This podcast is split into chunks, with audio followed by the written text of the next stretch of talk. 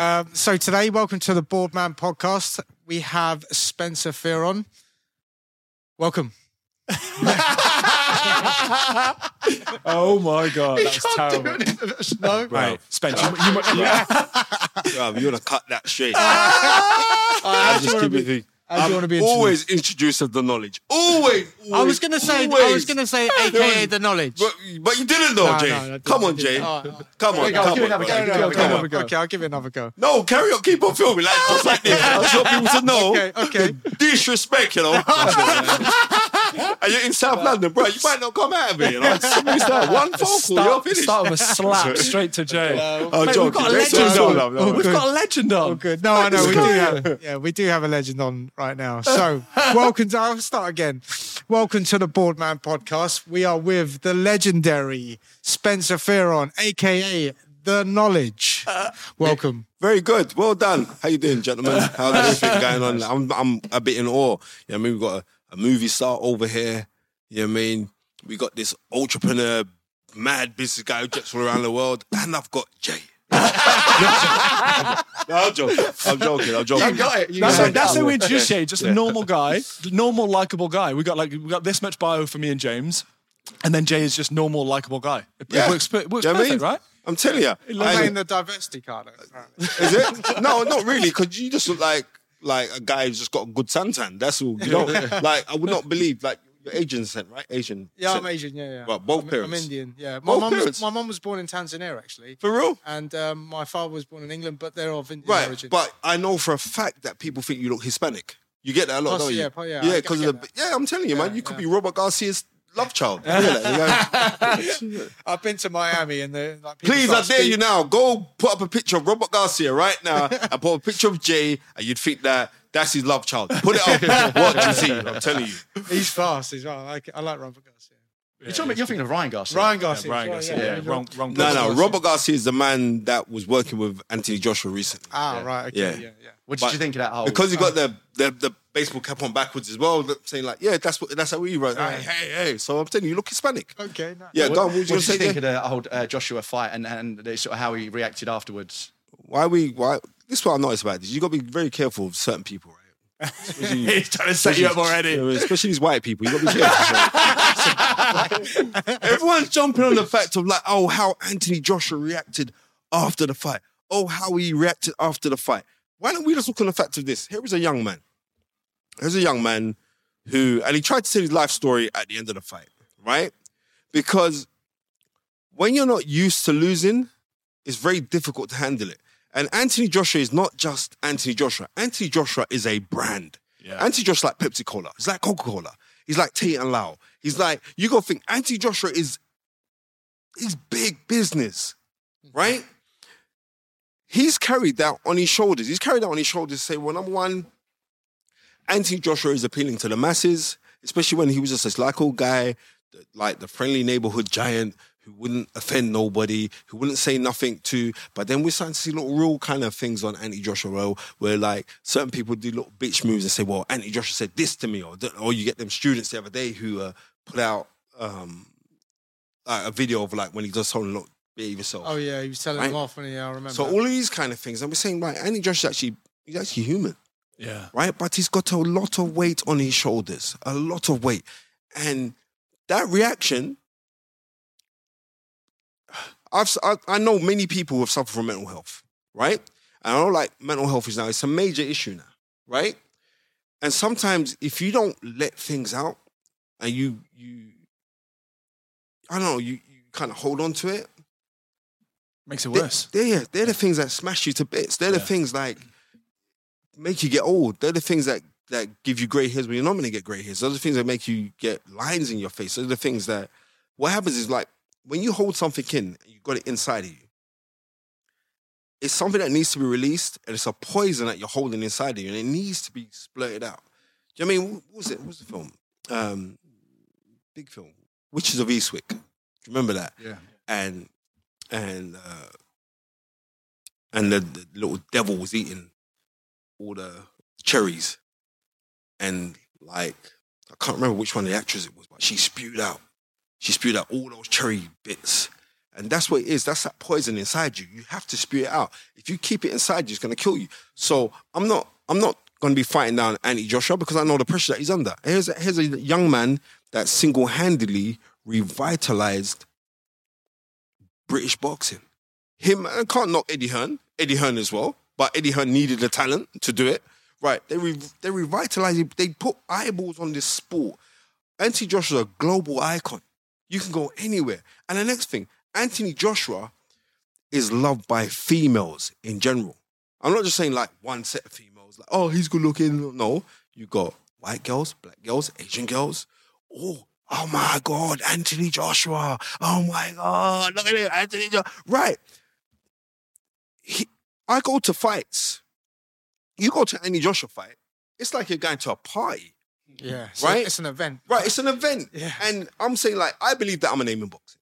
I'll turn up, and if I'm at the York Hall anyway, so you'd get everyone to take selfie with you. You go to any Joshua fight, people don't know who you are because it's not. He's, he's demographic. He's not just boxing. Yeah, it's, He's it's, that bi- it's big. bigger than that. He's, Yeah, he's It's big. bigger. He's Yeah. big business. So imagine you're carrying all of that. Every little thing. Anthony Joshua must be the most scrutinized person on the planet. Anywhere he goes, we're scrutinizing him. Oh, I should be doing this. Oh, I should be doing that. Do you know what I mean? Um, so he's he's got it's it's it's very very difficult for him to ride that wave, and it's it's a massive like dichotomy inside of himself. He's done great things financially, incredible things. As a boxer, he's a good fighter. You wouldn't be able to win an ABA championship, which is a national title, as an amateur. You wouldn't be able to go to the World Games and win a silver medal if you weren't no good. You wouldn't be able to go to Olympic Games and win a gold medal if you weren't good. Right? But the thing is this, what people do is this. We sit down and we look at how how how uh, success rate of people, right? And instead of saying, well, this guy must be a blessed human being, we look and we say, well, such and such had more talent than him and he didn't make it. So to hell with Anthony Joshua. And that's wrong. You know I mean? We should be we should be embracing him to say, look how you've turned your life around. You could have gone down the wrong way. Right? Anthony Joshua as a kid, I remember meeting him 2010. And I was saying to and he was then, he said, nah, um, unks, it's all about me getting a bag right? So no matter what I had to go do to get the bag, I'm gonna go do it. As long as I don't sell out my morals and my dignity. He's got the bag. You know what I mean? He's got a few hundred million put down. His last fight, he got 35 million pounds. Could you imagine? Like, I could give someone three million to lose their mind. Right? So and he's still he's still be he's still being an ambassador. He's still he's still he's trying Yeah. to. Yeah. He's trying to, but he's a human being. Yeah, But- I, I, yeah. it was such a. I, th- I thought it was such a human reaction, and it was like you know just him I agree. Yeah. being like just raw and just um, you know just yeah just letting it out and you know we we've discussed this a couple of times how mental health if you if you don't speak about it it just bottles up and it can take years and then you know that's how things like suicide comes into play and everything and it's like it, it's such a it's it's got to Yeah, be I, more I think what it is is like obviously you're you know you've got more knowledge than anyone like pretty much anyone that I know out there on on boxing right in in the of- whole world, just call it straight. In the whole in the whole world, world. let's call it.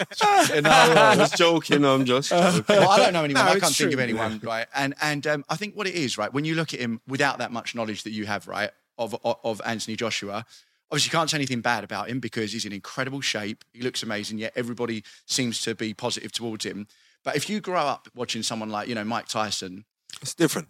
and you, you're seeing this man who looks like a warrior, Anthony Joshua. He goes into a ring with a guy that's like what two stone lighter than him, and I know Usyk's unbelievable, right? The way he dances around the ring, and you see Anthony Joshua go in, and he sort of looks like he's holding back on his punches, and he, he looks like he's holding, and you just think if you just went in there, this is my thinking, like a pit, like Tyson did, he would ruin. This is my thought, but he looks like he's holding back and he's measuring himself because he's trying to technically box these people. Where if he used his strength and power, it feels like he would do better. And that's Yeah. just just obviously. Yeah, you know, no, no, I'm not knocking um, where you're coming from, um, but how many fights you had? I love I- it just, true yeah, just bit there. No, not, just- not none amateur professional, just with these and okay. sparring, know the street, right? So I'm not. Listen, I'm not knocking that because the whole energy of this. Like people say, like, oh well, um, if you went to a restaurant and I'm not a Michelin star chef, and you to order a steak, the steak didn't taste nice because you're not a Michelin star chef. Do you have the right to complain about it? Of course you do, because it's not to your taste, it's not to your appetite, right? So that's how I go when it goes to like. But I always I like to use this one with certain people because there's certain so, supposed. And I'm gonna say supposed. There's certain supposed people of of the sport who are inside the sport, and right now it's just like anyone can just hold a microphone and talk boxing, and they must know boxing. No, you don't, right? Boxing t- or to acquire true knowledge takes years and years and years, years of study, years of revision, years of years. Now, somebody like Anthony Joshua, I actually agree with you. If you just went in there and went Wakanda forever, drank some of that purple herb, right? You know I mean? You have now the power of the Black Panther. Yes, I believe they can run through Usyk, Yeah. right? But it's easier said than done because Usyk is a man who's had over 315 amateur fights.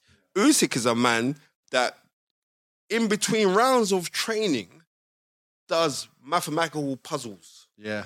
This is you're not dealing with an ordinary man, And I see that thing when he catches the he right? throws Exactly. Yeah, throw, yeah. pennies and he catches five at a time. You are not, Jay. You are not dealing with an ordinary man. Yeah. This man is. Yeah. He's not an ordinary man, or his IQ, and I'm like many things are cerebral, right? Yeah. And when you think about something long enough, you know, right?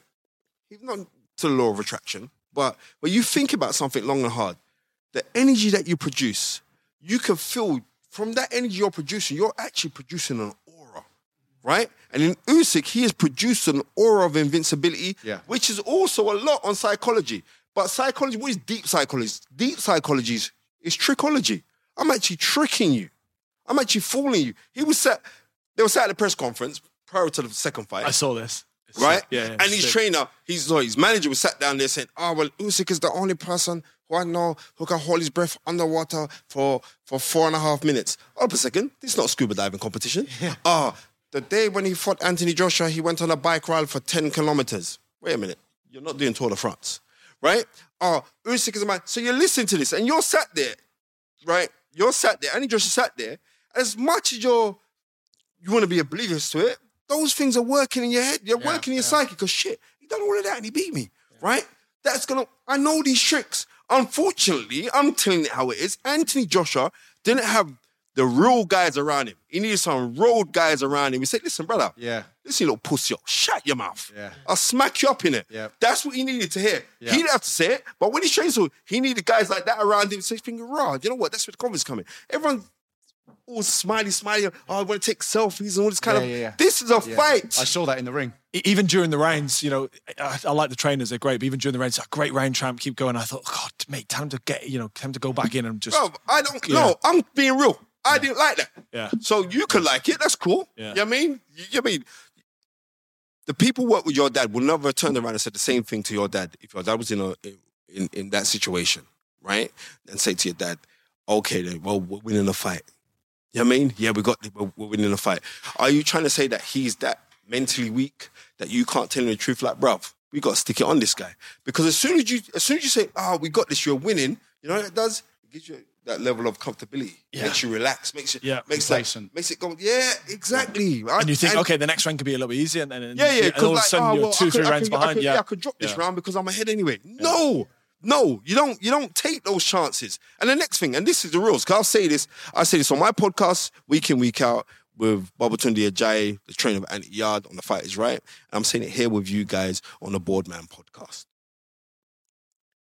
If you're with a trainer, I just want you to know this now. If you're with a trainer, you gaining experience can't be at my experience. You've got to do something prior to me to feel that I feel confident enough that I've got not no this is not no bridging thing. This is not no friend thing. Oh, I feel really because you make me feel good. And, and if I'm happy, then no, it doesn't work like that. You know I mean? Trainer, a trainer is a teacher. Then who have you taught? Then who have you taught? And what school of learning did you come from? That's what I want to know.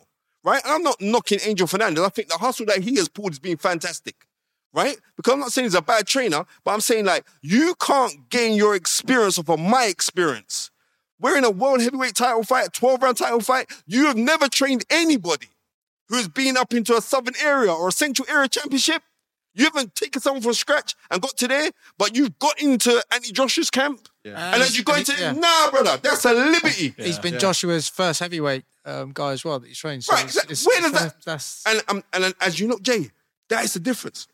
You have 17 different weight categories, and then you have heavyweight boxing.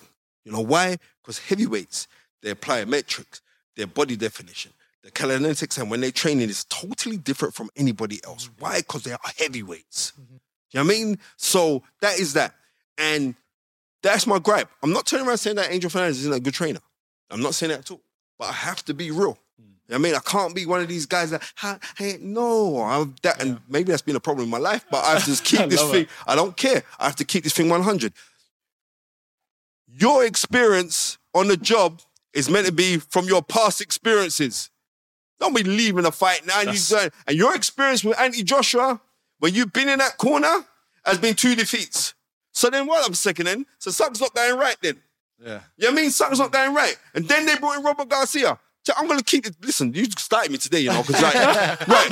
Then, then you brought in, then you brought in, then you brought in um, Robert Garcia. I ain't knocking Robert Garcia. You know what I mean? It could be your dad, right? I'm not knocking Robert Garcia. Robert, Robert Garcia is a very good trainer. Robert Garcia has trained 14 world champions. Robert Garcia has been in many. Robert Garcia's brother is is gonna is gonna be a Hall of Famer. Robert Garcia is a former world champion himself. You went to America, bro. Now I, I know how this game goes. Now we we affiliate or we have an assembly to to people who share common interests as you. There's no common denominator.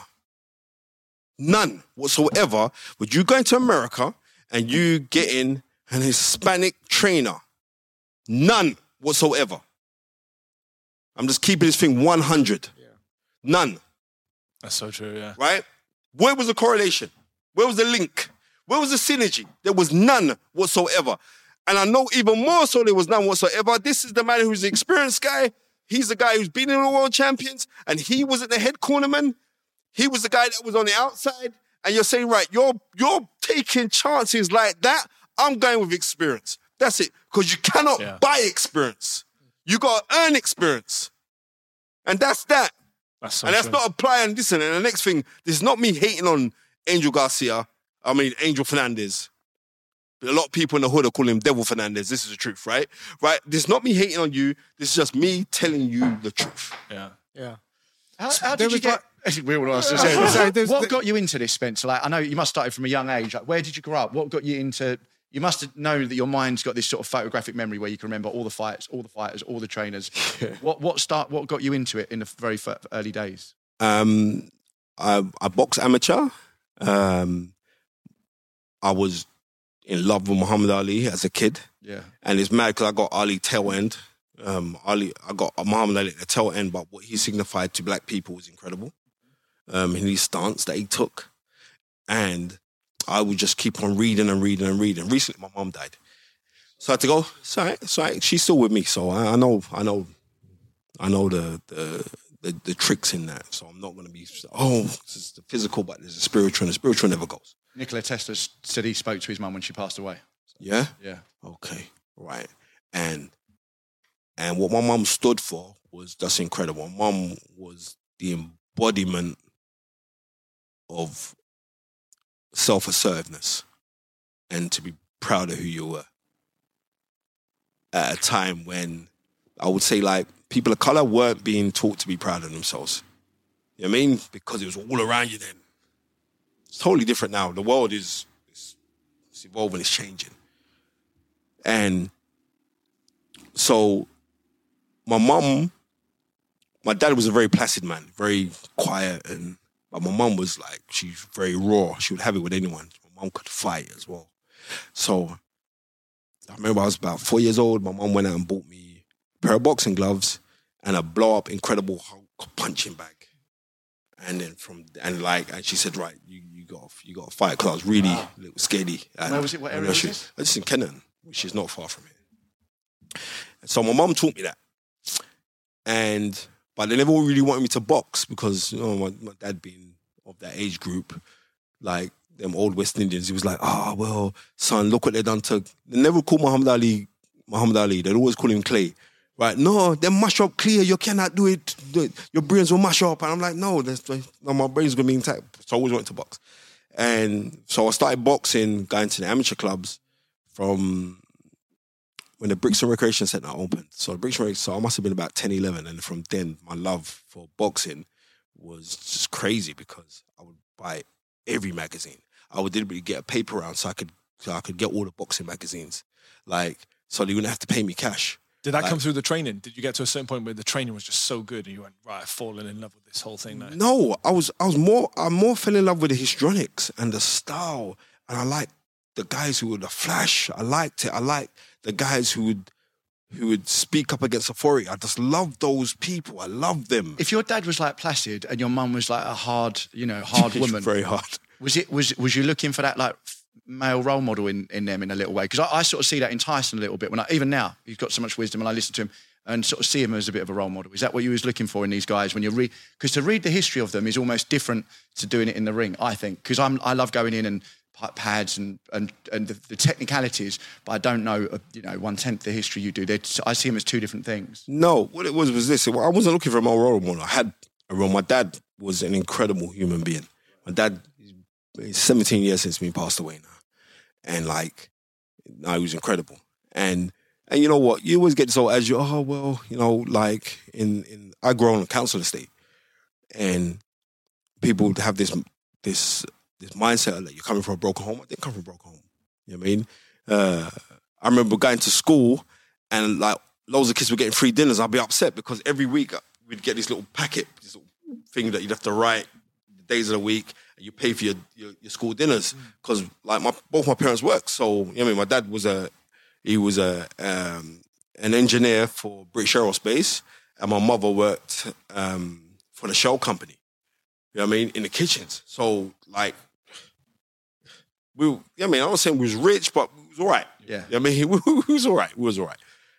So I remember going saying, "Mummy, why do you have to pay for school dinners? Like this one in class, that one in class, they, they're not paying for it." And my mom was had to explain to me, like, "No, it's because they're not in an economic structure for them to be able to pay for their food."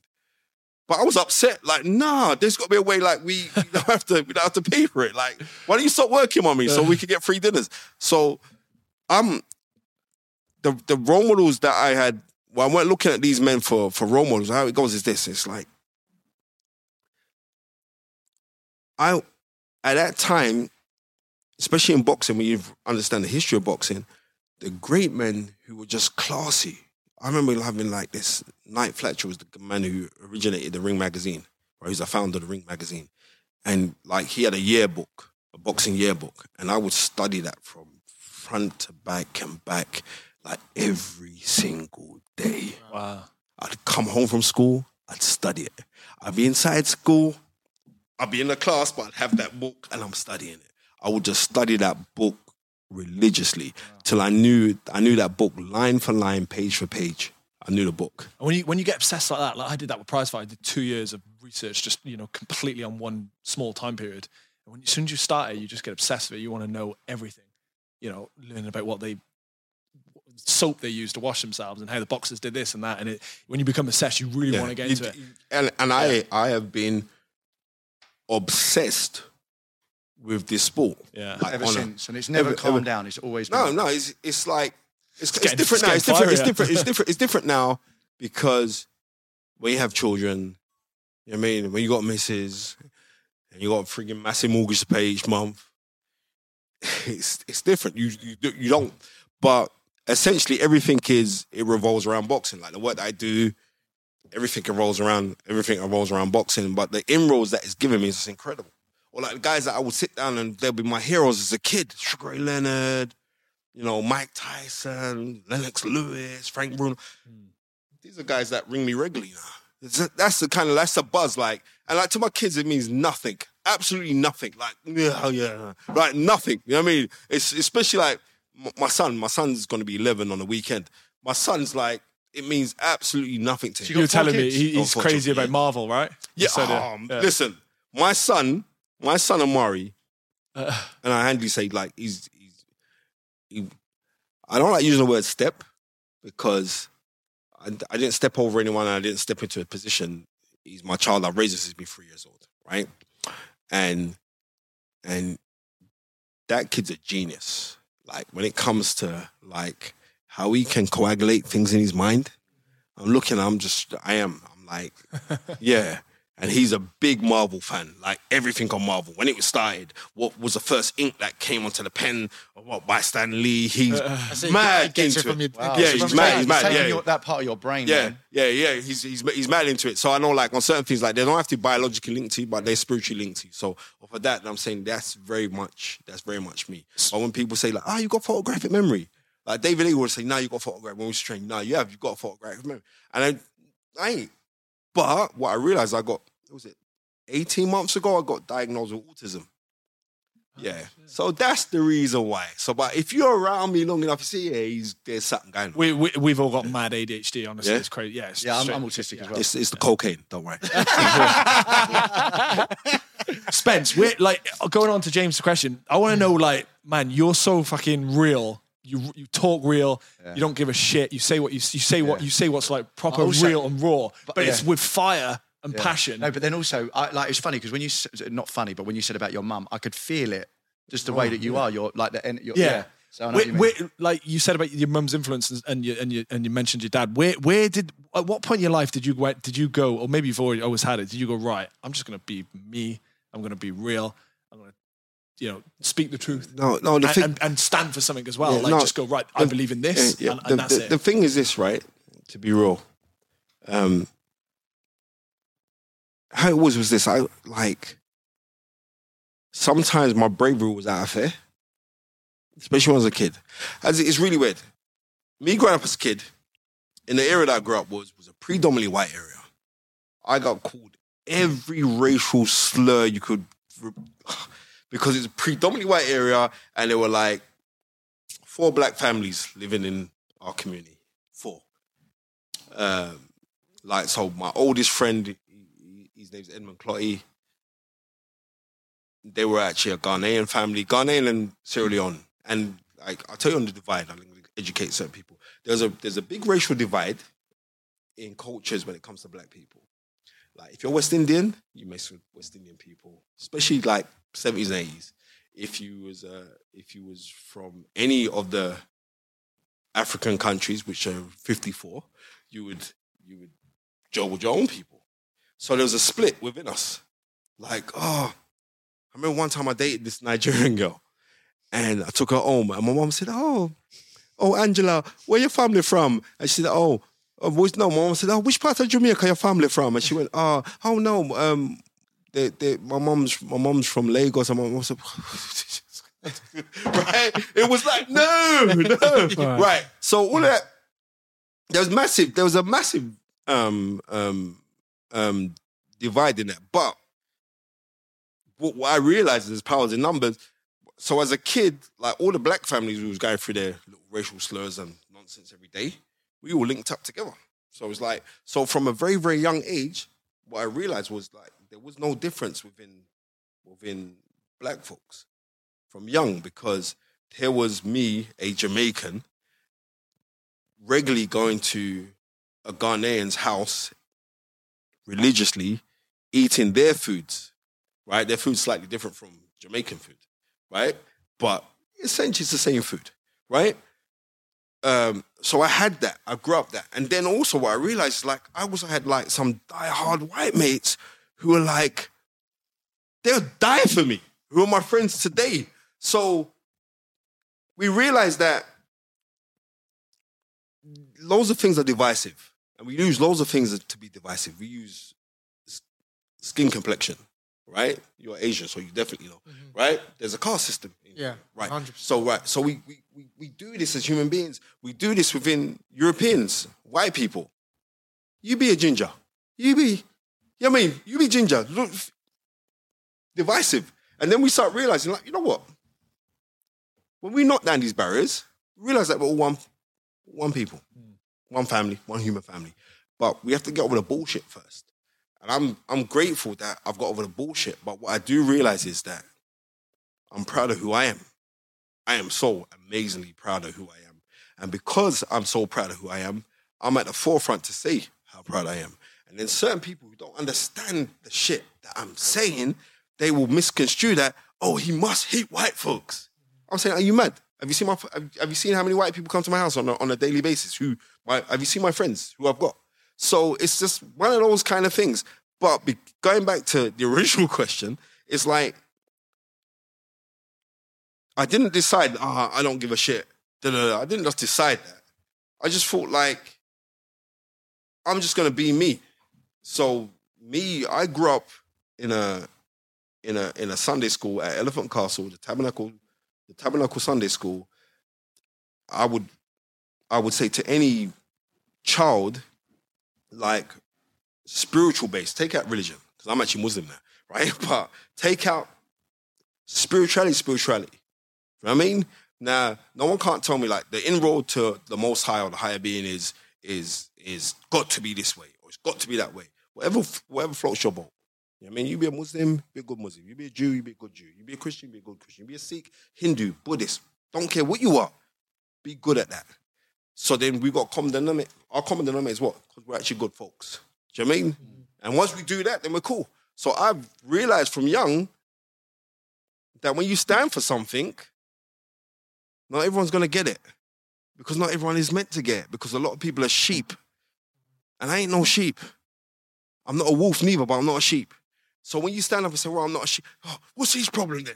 Because straight away people think you've got a problem with you. I ain't got a problem with you. Do you know what I mean? The powers that be, just like you being a European and you're thinking, ah, the system, you complain about the system, right? You do. I know you do. You just got, mm, I'll complain about the system. You tell the truth, Jay. You Which do. system? The system. broad. No, you talk about the system, like the, the, the political, economical system, how we'll govern the world. I the complain capitalists. about that, yeah. You'll complain about it. I will. Right. Me being a black person, I'm complaining about that. But how I complain, I'm not calling it the system. I'm calling it the white man.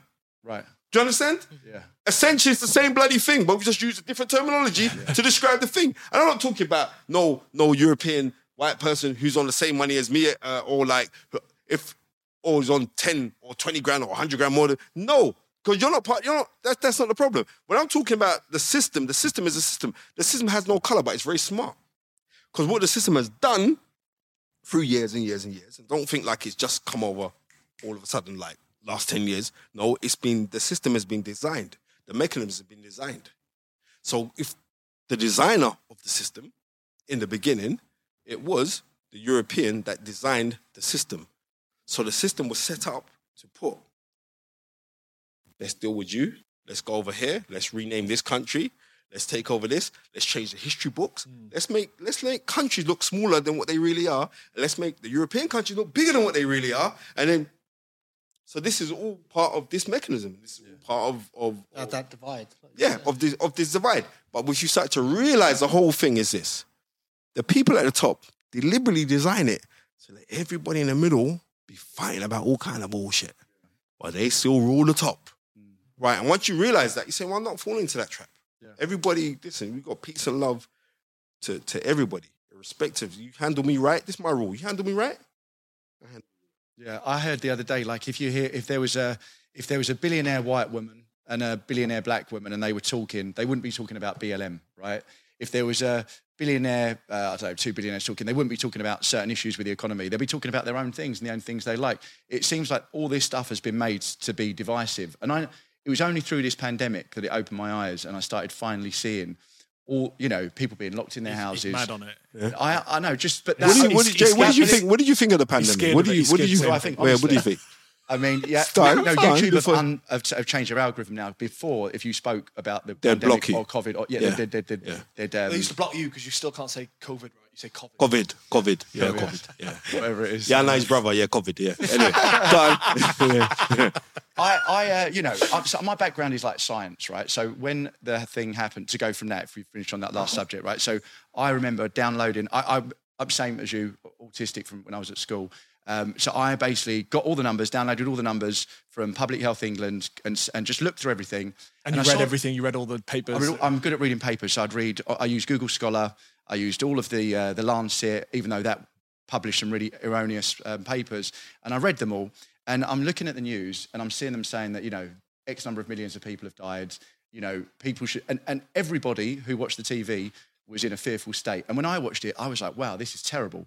The world's going to end. They were saying that you know death rate was 17% at the beginning, something like that. If you if you were to get it, so I started watching it, and I started thinking, hold on, now look at the numbers.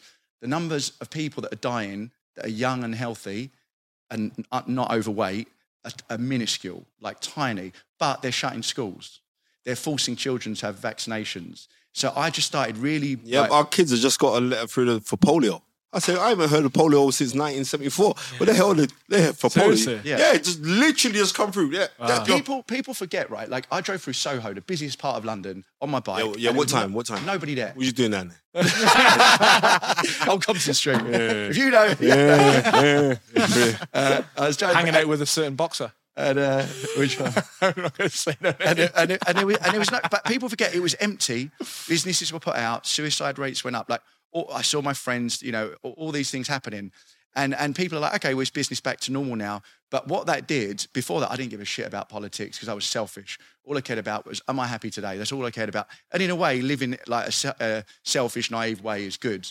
But my mum was like, James, this has politicised you because you started listening to politicians. You know, this guy, do you remember Neil Ferguson? Yep. He came in, he, he was called Dr. Doom. He said the UK needs to lock down. He was in caught having an extramarital affair when everyone was locked down. Same thing happened with the next public uh, health secretary of England. So why are you, what, are you having an extramarital? Affair? What does that mean? I don't mean nothing. He was so You're we- meant to have an extramarital affair. he was supposed to be locked down in his house. He was stressed.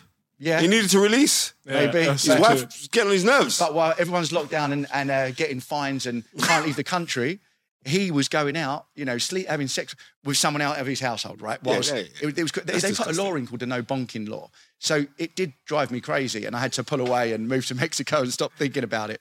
So, but what it did, it opened my eyes to see that now there is a lot of lies in the system that you've called it, right? And and and and um and, and you've got this thing where what it, the only thing I can see that's consistent is that there seems to be they want a polarization.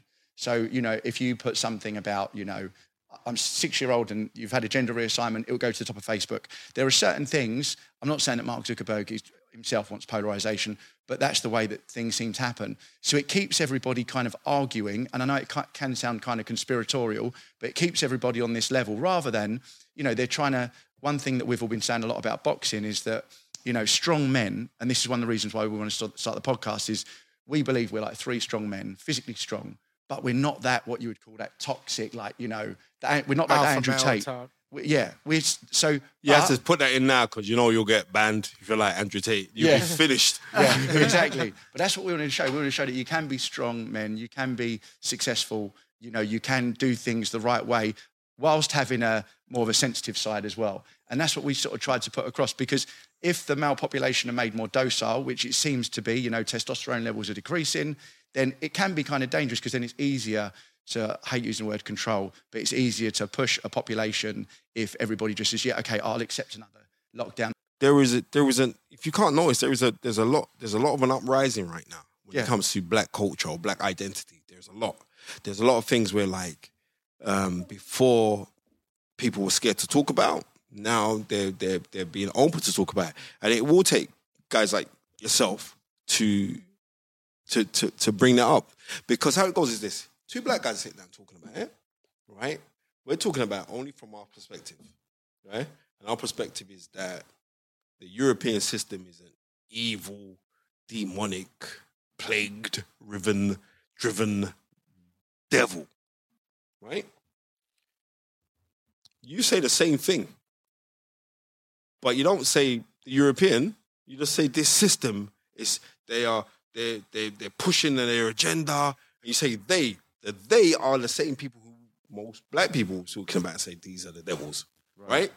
So once everybody realizes the terminology and the language, because there must be a language or, or, or um, barrier or communication barrier, then that's the solidarity, and it's happening right now, and that's the fear of the world. The fear of the world, the the the the the, the, the great men who put the design, and they were great. You know what I mean? I'm not saying they were good; they were wickedly great, but they were great men who put this design in order, this thing in place to, to divide everybody, to get everyone infighting, right? So we won't look on the real goal or the real aspiration. We won't look on it. We think we have the ideals of the real goal. The real goal is, you say, well, what's the real goal? I'm saying to you, would you rather be, would you rather be rich or have no debt? Well, fiscally rich? Yeah. Would you, yeah. Would you, yeah. Economically rich. Would you rather be rich or have no Well, the debt? way the system works at the moment, you'd be better to be financially rich. Right. how the system works. Yeah. Right? But at the same time, when someone turns around and says to you, like, oh, well, having a lot of money don't make you happy. That's bullshit. Having a lot of money does make you happy. Agreed. Right? It does. Simple fact that you're not stressing yourself, Yeah. worried about what you got to do next. 100%. You're not stressing yourself about because it's the stress. Mm-hmm. But then when you're on that spiritual plane, when you're saying to hell with money, because like money's man-made, right? So you say to hell with money, but I'm still gonna have the best life. I know some people financially they ain't got dough, but they are rich. Seriously, they are they are so wealthy. And a lot of loads of people who got like billions. I know a guy who's got billions and he's he's life's in turmoil. It's like Bob Marley said that, you know, rich is his life. And Right. Well, the more money you got, the more problems you have for sure. But that that's an No, that's a lie. There ain't. We say like the more. Listen, it says in the book. think- I- yeah, that's a lie. agree with that. I don't That's a lie. more money, that's- more problems. Yeah, no, see, uh, that's, a lie. okay, that's Biggie Smalls, right? But I'm saying to you, no, that's a lie. That's a lie. If you're working at something you love, like which you do, which like you're enjoying reading that stuff, most people are when they're earning a lot of money, unless it's been given to them, okay, it's easy, and they most normally take a lot of drugs and drink a lot. If you've made it money yourself, you're employing a lot of people, and you do have stress because you don't know who's your friend, all these people around you. Just what I have times 10, times 100. I've seen those people, and typically they are stressed. Some people, they get the calculation, the formula for life right. that's your experience. Yeah. You might, you might. So, so you this is what I'm trying to say to you. Hold up a second. I'll be saying to you. Like, when you said, like, oh, are you a billionaire? I said, no, I'm not a billionaire. Reason being is this. It's because what I have inside of me is worth more than billions. Yeah. You know what I mean? Because I got life eternal. Yeah. Do you understand that bit there? When I mean like life eternal, I mean like life eternal. And the, and also I want people to realize, you see the love that I got in my community? It's mad. One day I'll take you and you see. You think, nah, this is crazy. Mm. It's crazy because the real ones know that I haven't itched when I when I weren't itching. I haven't scratched when I haven't scratched. I ain't played this little ooh to, to try and get through doors or anything else. I ain't sold out my morals or anything else like that. I ain't done none of that shit. Yeah. Right? And like that makes you sleep sleep in your bed at night really, really comfortable. Number one. But what makes me sleep in bed really comfortable is the fact that I have I got a ridiculous network. No, my network is ridiculous. Yeah. So I always constantly earn.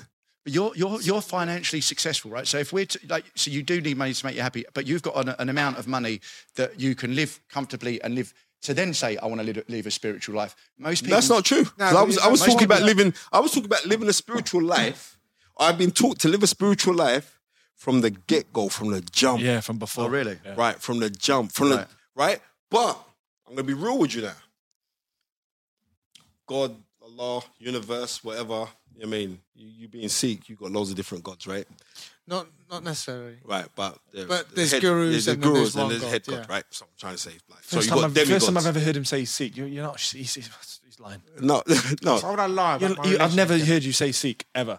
I've Right. been I've been practice uh, Sikh all my life. Exactly. Like you know. I mean, come on, don't don't pick on him. That's not that's not nice. You know what I mean, so I'm trying to say to you, to his own all the time. right? Yeah. all right. Calm down, man. Right. So get on. I'm saying you need level of money to be comfortable to be able to be spiritual. Like this guy. No, would that's tell you- rubbish. You, agree with that, Jay? rub- Listen, absolute rubbish, rubbish, rubbish, rubbish.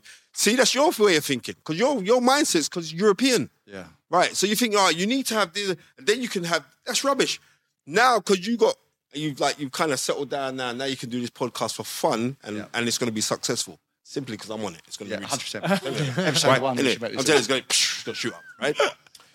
and all the death threats, right? But, but I'm saying to you this now, yeah, that I remember as a kid, I'm going back to no 1993, and Chris Eubank was on a he was on a show, and I'm and like me and Chris are really tight.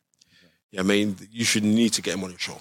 You need to get him on this. Love Chris Eubank, Right. right? I grew up watching him. right? And you and Eubank, Eubank said to Eubank on the show, this was called The Devil's Advocate. There's a man called Darcus Howell, Howell, who was a really black political figure, and and and Eubank, Eubank got up and he says, um, he went, um, money is freedom, and I want to be free, so I need money. And I was listening to that. That's a and I was That's great great impression. impression. I do, I do, I do loads of words. And I was like, I'm there, and I, I remember I just, I just won um, um, the PLAs was Port of London Association Championships, and like, so I was one of the guests there. I was only, I was about 18, and I was there, and I was like, wow, like in order for me, I went by that philosophy, like money's freedom. So if you want to have, you got to have money, right? You got to have money. And I'm saying when people turn around saying like, um, was it the the the money is the root of all evil? Yeah. it's rubbish. It's the lack of money that's the root of all evil. Yeah. Because when you ain't got shit, right now it's like There's a famous Yeah. saying: money makes a difference. Difference. It doesn't make you. It shouldn't make you different. exactly. Money all- makes a difference. Right. Shouldn't You know what money different. is? Money is like you're a pretty cool guy. I come in and Jay, you're all up and there, and I say, my energy's all up and high, but it's, you know what I mean? I say, It's his feminine side. Right, exactly, right. But it's only because of Mr. Mr. Hawkins, and I'm saying like, I'm like, I'm saying, right, energy is it's proper, proper energy, and I'm saying, right, guys, cool. All money does, it's a great revealer. So whoever you are, when you didn't have it, when you got it, it's just gonna amplify. it.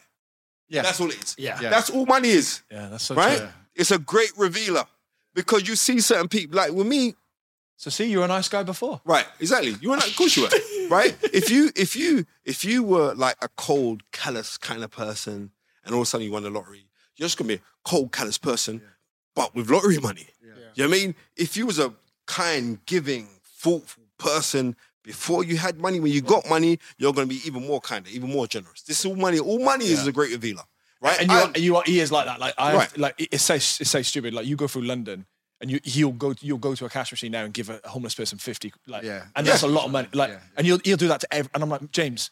We're not. We, yeah, we haven't got to the restaurant yet or anything, and he's given Right. someone like But yeah. to this is this, like, this, is it- what, it- what I'm trying to say yeah. to you. So all money is is a great revealer.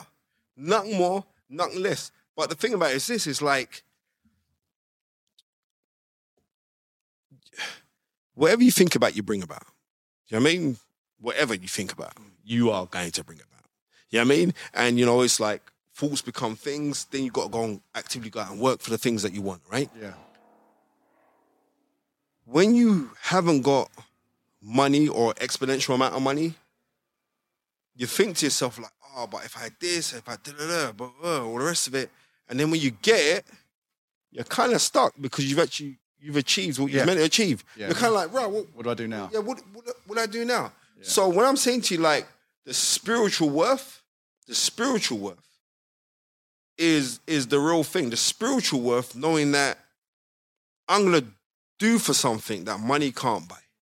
You know I mean? It's life, it's money, Right? it's energy, Yeah. it's everything. The two things you mentioned before, not to, oh, please keep that trail of thought, but the two things you mentioned that was really interesting to me. One you said was community, right? And I've not had that around me for a long time Not? because no, No, but yeah. you are kind of now Right. because we spend a lot of time. It's together. changed now. He's a celebrity. You can't talk to him no more. You know what I mean? Oh, don't I mean, tell him that. That's the truth, though. You it's- phone, you tell phone Matt now and it rings out. Right, Matt, what's going on? Like, Go on, It's- mate. it's tell what him. did you go on set with him when he was filming? I was you in the film. You was in the film? Yeah. Who was you in the film? Uh, I was like six minutes in. I was the uh, what do you call it? Bookie. The bookie. Uh, in I was the- in- on the cockpit with the long hair. long hair, yeah. yeah, with, with Russell Crowe. Yeah. Yeah, yeah, yeah. That's how I met him. I auditioned for one of his films. I do some acting. I auditioned for one of his films. I was in. I was in one of his other films a couple of years ago. Right? Now check this one out now. Right? When you were on set and you went like, oh Matt, he's like, oh, not now. Not now. You go over there. It was one of them. He was pretty good It was- with it me, was but, yeah, but the he director was like that, and Russell Crowe was like that. Yeah, but Something. you know what? It's the thing about it is this: where you have to realize, like, the position that Russell Crowe's in, you got to give him ratings. He's come Yeah, hell of a long way. definitely. I mean, hell of a long way. Hell of. Oh, man, what was the film that Russell Crowe was in with All these films are good. with Denzel Washington? He was in the film with Denzel Um, Washington. American, but- American, American, American, American Gangster. Gangster. No, no, no. Before then, they were in a film together. Oh, um, Virtuosity. uh, Virtuosity, yeah, yeah. Right? 90, 96. yeah, ninety six. Yeah, yeah. Right, I had that on videotape. Yeah, yeah, that's bad. Bag of bollocks. Right, but Uh, terrible film. Terrible. it is terrible. Yeah. It's frigging rubbish. Right, but if you look on that guy's journey, I can see why certain people, because when you are this celebrity, this movie star, this, you can get consumed by the bullshit. yeah. Do you know what I mean? And none of it's real. Yeah, You know what I mean? None of none of it, none of it is real. It's not real. You know I mean? It's good to have. Yeah. It's good to people to gassing around you, and but that's that's short lived, and it becomes a drug. It becomes, you know what I mean? And, and that's why I got a lot of time for Matt because like he was like, "Oh, Spence, can I come on your podcast?" And then he kept on phoning me every time. Brother, we little pissed. You know what I mean? Like, it's like, no, no, no, but it wasn't that. And he was like, nah, but it was the piece that you did about my dad. You know, his dad's passed now and all the rest. But it's the thing that you did about my dad and how in depth you spoke about my dad. Kind of drawn me in simply because like I'm very passionate about speaking about the histrionics of boxing. You know what I mean? So someone will tell me something, anything, and it's like I can tell you when they fought, how many fights they had. uh, It's, it's, like- it's, yeah, it used to be a party trick. We don't do it no more now. We get, I we heard. get bored of it. Yeah, And you can say the numbers and Yeah, yeah, yeah. I could tell the fights when they fall, uh, uh, what round they got knocked out, right? So then all of a sudden it was like, because they were so interested in that, I was like, "Rah, you know what? Yeah, man. And he was like, he's like a little kid. He was like, yeah, can we do this? And, and he's just proper hyped. But it was nice because I know people who haven't done a quarter of what you've done. Eventually, You made a movie and you managed to get Russell Crowe. Yeah, I salute to Russell Crowe, but sod him. Ray Winstone is a bad man. The governor. Yeah. Where's your tool? You're right, anyway, you can't say the other line, but I. Right, you, you want to, you're saying, yeah, yeah, but yeah, it's gonna come out, yeah, yeah. But no, that that scum. I don't think. we- Right, you had. That's the energy that you put out, in the, and and and that is a that will there. That's that is a Sylvester Stallone kind of shit. Yeah. Yeah, yeah. That's that's, I was- that's deep. sh- That is a deep. lot of It's respect. a rocky journey, yeah. Of course it is. we uh and it's such a nice moment but going back to that we we we've had this interesting topic if you don't mind hopefully you don't mind me saying but he said to me before like matt you know the connection that we have we, I've given him some parts in films with this. He's like, uh, you know, if he's had money, so it's always been like, I've always been helping or giving people. No one's really given much back to you, apart from like the things that we do together. Yeah, exactly, Where it's yeah. like, well, you know, we're not asking for money. We're doing this experience, or we're going there, or we're doing that, and that's quite a nice, interesting, like, It is, yeah, yeah, yeah. And that's what I was saying about community, like because like the reason Spencer's here is because of Matt. It's not because of me. And it's like you're the only other man I know that's actually bought stuff back, which is what I'd love when you said like one day we could come meet your friends. Like it'd be amazing because Well, there's so many guys in our community, yeah? Sorry to cut you. So many guys in the community that you'd benefit from knowing. You know I mean? Like everyone knows, like I got a ridiculous black book. There's everyone in my phone. Everybody, everybody. And and I, I, I don't ring her and it rings out. yeah, That's a liberty, right? That those things don't happen to me. For us, Spencer's calling, right? Because they know like, I'm not asking for nothing. yeah. Mate, you've just And called second- Lennox Lewis before the, the second- podcast, and he's picked up straight away. But you were talking about thing- that network. Yeah. You know, you were talking about that network and, and having that those people around you, and that's kind of that. Do you want a water, mate? wealth While you're of- chatting, do you want a water? Yeah, yeah, thank you. Can we get another set waters? That's that wealth and that spirituality that you Just from the- you hold within. Mate, Bro, it's, Jake, it's this his is the whole and his passion, and he's talking This- like this, real. This, That's what it is the, this is the whole thing. This is whole thing, and this is why I'm I'm, I'm grateful for my position. Yeah, because there lies the power, and that is the real riches, right? Don't get twisted. We like have a nice house. I've got that. Nice car to drive. Got that. You know. But the real power is when it's in here. You know what I mean? Not knocking money, because trust me, money's a good thing to have. Yeah. Don't let no one fool you think it's not a good thing. The, the second thing you said was like going to you, you said you get these itches or whatever, like everybody does, but you don't go for them, so you sleep well at night. And hearing you say that is quite impactful. Yeah. Because it's very easy to fall down a line, especially like you're getting a bit more known and all these other it's very easy to fall down this line and not do things. But the fact to go to bed, that's really good to hear from you because it's like, right, they're two good things to follow. The only thing I yeah, sorry. Go on, go on, go on, The- The only thing I sort of challenge on is is is the is the financial thing, right? Because my my mum instilled it in me. Look, you need this money to do this. We grew up sounds similar, like not you know, and uh, sounds like it's similar to you, right? From what you explained. Well, you started with nothing, didn't you? Be honest. yeah, no, I had absolutely nothing. Yeah, I'm That's dead a lie, though. You didn't start with nothing. Uh, no, you're right. You're right. Can you put a price on life? Yeah, it's true. Uh, can you put a price on life? No, You can't put a price on your life. no. That's the thing. So when, like, when people, I don't fall for that trap. Yeah, This is the uh, trick. We have started You're right. rich, you're right.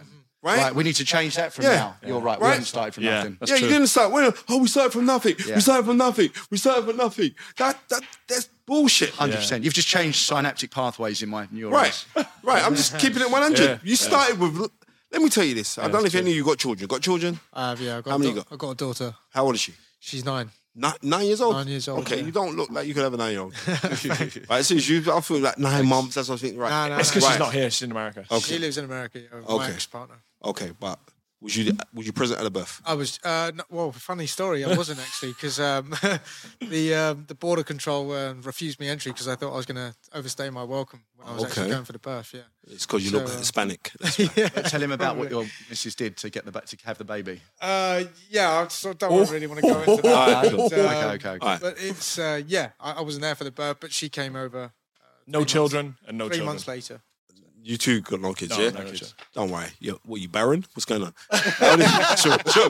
I should say, you know what? I got stop. No, Let me seriously. apologise, I it's said- No, no, I'll go. You know, I'll tell you why. Because I remember I said to Wait, some guy, I'm, I'm laughing, but what does it mean? Barry? right, no. I can tell by the way he's moving. He's Yeah. like like firing blanks or something. Yeah, Oh, yeah, right, yeah, oh. yeah, right. But I, I, I remember I Pretends to be like, asleep.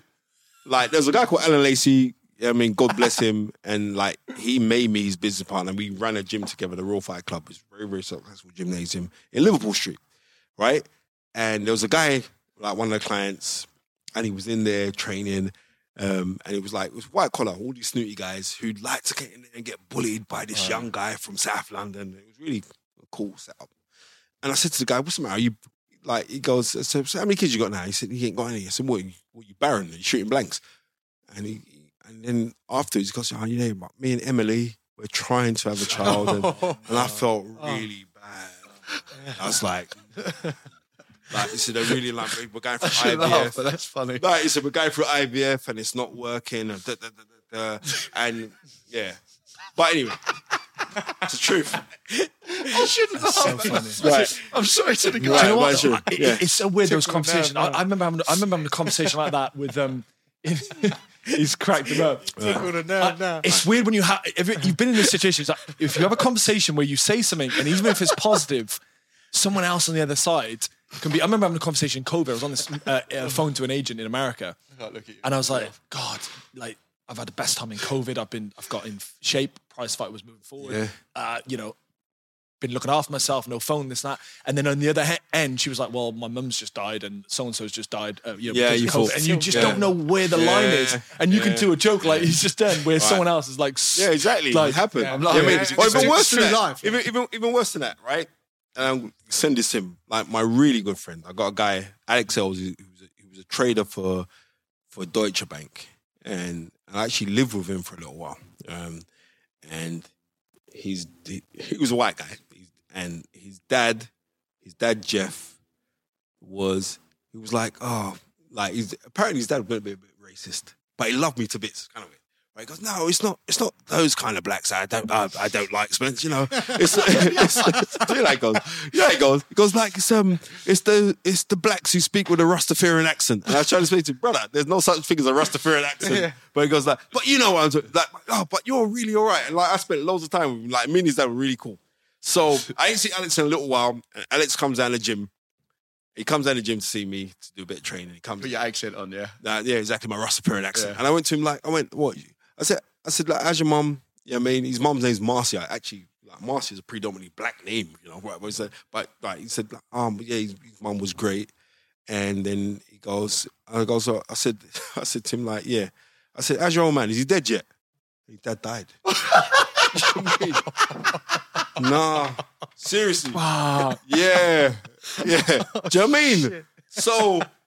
Mate, we, need- we need to bring him out of us because he, he, he, he It's likes your this. reactions. He You likes should this. stand up the way you did for it. Yeah. I thought you was going to say you did a Rastafarian accent to his dad. No, no. I said, I just- I like, worse. I was like, I was like, oh no! Like, That's the same Yeah. jokes that we do. That's so Yeah. nice. fucking brilliant. Just sink in a hole after right, that. exactly. I was like, Yeah. "Ugh." Wait there. So what did you do after that? Did you go fuck? I'm sorry, or did, Nah, or you know what? Did you, like, you know did what? you just? no, you know what I did? did no, you no, no. commit to you it? what I did? I just stopped. Said, "Come in, man." I just gave him a big hug, man. I just gave him a big hug Because he knew you- you were but- coming yeah, from a knew. joke, But the thing about it is this: he found it very funny. How So, like, recent? to- how? Huh? How recent was it? Was it like? You know Did what? say it it was, was about. it was about. I don't know. It could have been about six months. Oh, right, hell. but still. But you know what I mean. But it's one of them ones. There, it was like, oh, and especially like I should know better because, like, when my dad died, like a year after me and him became friends, and we was like really good mates. Like he'd take me to all these little golf clubs and all the rest of it. And I got so, and we're still good friends up to this day. We're really good friends. Um, But you know what, Spencer? He might not have had a hug. That guy. That you, that you, Yeah. you- when you when you hugged him, he might have thought, yeah. "Fuck." Do you know what? No one's hugged me for a while. Everyone's been a bit. No, like, no, no, you, no. you never yeah. know. You never I, know. I don't, how- I don't yeah. know. But Yeah. what I'm saying is, he's a, he's a very, very good man. Very good man. But what I was going back to children is like the joy that you had when the first time you held your daughter. Oh yeah, it was unbelievable. Right. Right. What, what, if I was to put a price range on that, how much? How much would that was? It's priceless. Okay, Absolutely. that's my case.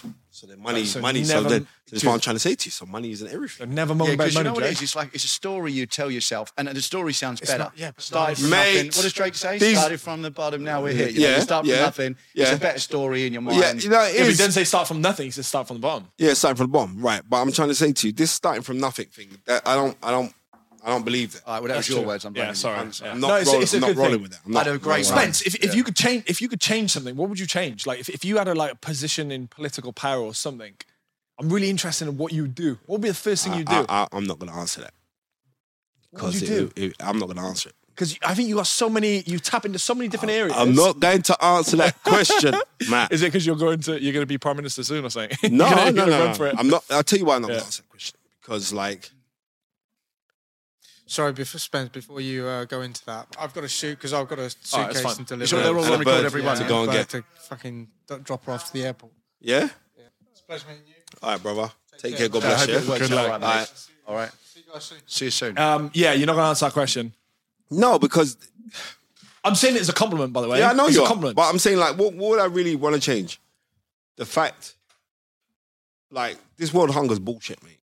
Because they do have the food, yeah.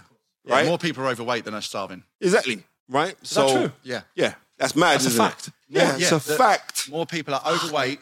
It just the wasted food, like, and I'm not going to That's sound crazy. Yeah, like- Yeah. that's crazy. Do you hear about the wasted food that happens in Parliament? How much food is wasted a year in Parliament? It's ridiculous. In Parliament itself. Right. So spare me on this. So what would I want to change? Yeah, of course I'd want to address this supposed trick of world hunger. You know what I mean? I'd want to I'd, want to address that because like I've noticed like when we're seeing world hunger, it affects everybody of every skin tone, of every tribe. It's affecting them. So that I'd want to change. But really and truly, what I'd really want to change is classism. I'd want to get rid of classism. Define classism.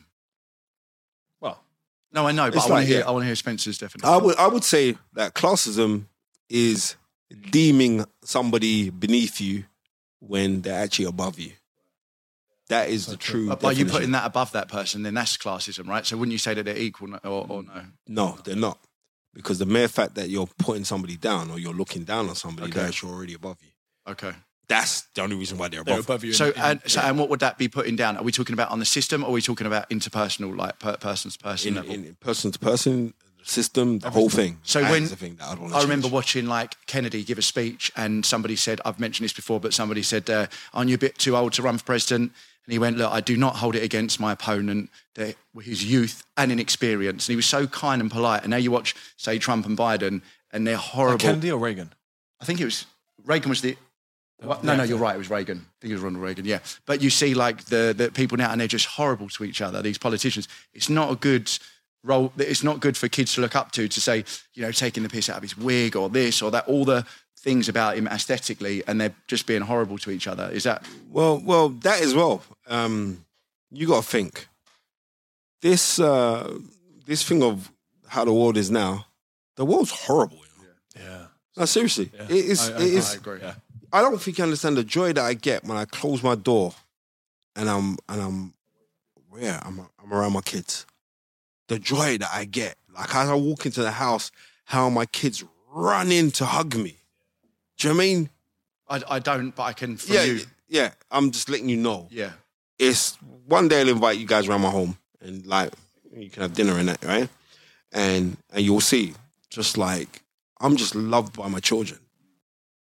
You know what I mean? I am so loved by my children. Loved by my loved by my missus. Crazily. You know what I mean? Crazy. It's been so supportive, especially when my mom died. Like so supportive. I kiss her feet. You know? But if I could get rid of classism, Did you always want kids? um, yeah, because I saw my dad how he raised me, my mom how she raised me. I like the thing of family, um, but you could want it so much, and then when you do get it, it's, it's not very easy. It's difficult. It's hard, right? Um, but kids are important. You know I mean? Kids, seriously, they are so important. Especially for me, I'm saying kids to be raised with cultural heritage pride is a big thing to me. It's a it's a massive thing to me. Um, so to see my children like so proud of who they are, you know, it's like I remember my, my, my youngest daughter, she's four, and she was saying because she she loves Frozen, and she was saying like, ah, you know what I mean, um, she she wanted to be white because one of the main characters in Frozen had this really long flowing hair and that, but so she wanted to be that character, and me at I don't know, 25, that I'd have been pissed off, mate. I'd have smashed my house to bits, right? But me just like you're a child and you're innocent, right? But that's not going to grow into you because you're going to find out about your real heritage, right? They come from us, right? But I'm trying to say to you, so like just having that, that moment there with my daughter, and it's like it was her sister that grassed her up, like her sister Tyler. Tyler's six, um, Rhea's four. So Tyler runs and she goes, "Ah, um, um, Rhea says that she wants to be white, Daddy. She wants to be white. Like, no, we don't want to be white. We're happy who we are. We're proud of our own skin. I said, you know what? I ain't failed. Come here. I love you to bits. No, kids, kids are kids are kids are amazing because kids don't see color. Trust me. It's it's the parents' insecurities Yeah, yeah, yeah. that see color. Yeah, yeah, yeah. Children do not see color. I remember the first time my daughter came home from school and she described someone in her class and she never ever mentioned her color. She said, "Ah, oh, um, there's Becky in our class." And I hear Becky, I know it's white straight away, but I said like, uh, Be- well, Becky in my class, and and she she describes her hair texture. You know what I mean, She, um, she she she she would she would describe like her stature. She described all those kind of things. She wouldn't describe like whether she's black or white. And I said, "Wow, just imagine like if everybody was like that." Yeah. Yeah, having it's having it. And we're not we're not about. But then at the same time, as you get older now, I'm saying like, well, if you were to not say that, oh well, I hate when people turn around and say, oh, I don't see color. You're lying. Of course you see color. You're meant to see color. Yeah. You know what I mean? I mean, because you two are both white, but you're different. You're different pigmentations of white. Yeah. You do realize that? You know what I mean? Yeah, yeah. Yeah. You're you're you're more like you look like a workman kind of white. You look like I'm going on holiday next week. I'm going to Malta, right? You got that kind of yeah. The sun's caught you a little piece. You, you get what I'm trying to say to you, yeah. right? When people turn around and say I do not see color, that means that you're not seeing who I am. Yeah. You'll probably make me rethink this story, but my uncle is uh, black and he had this thing on his wall when I was a kid. I used to walk in and it said, uh, uh, when white people are sick, they're red. When they're sunburnt, they're pink. And it said all the, it said when a black person's uh, sunburnt, they're black. Well, you know, and it said like they stay the same colour. Then it said at the bottom, you have the cheek to call us coloured. Yeah, That's exactly. what my uncle put Well, on his wall. And I really? always remember going in and reading it. Yeah. Well, the thing the thing about it is this is it's like the world's changing, man. It is, yeah. and I'm I'm grateful that that I'm I've I've said certain things that has riled certain people out the wrong way. But you see, to my community, they're like, "Come here, we love you, man." Yeah. They ain't nothing better than that. I don't think it, there is there is nothing better than that. Yeah. Nothing. So you can get into position and all the rest of it, and you get in your position, but you say, then what are you? If you're not in a position to empower other people, then you shouldn't be in that position. I hate people getting positions, but they don't they don't throughball somebody else. Mm. So what they what they end up doing, they actually short circuiting. They're short circuiting the powers of the universe. They're short circuiting it. You're meant to get something. You are meant to pass it on because when you pass it on, it builds up interest, and when it builds up interest, it builds up momentum. So it's like a snowball. yeah. And like I'm a big believer in what goes around comes around. You know what I mean? And we use it in bad, like, yeah, what goes around comes around. Watch what's gonna happen to him. No, no, no, no.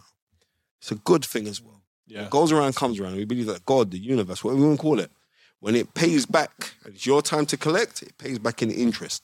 And you actually do reap what you sow. So if you don't sow nothing, you ain't gonna reap shit.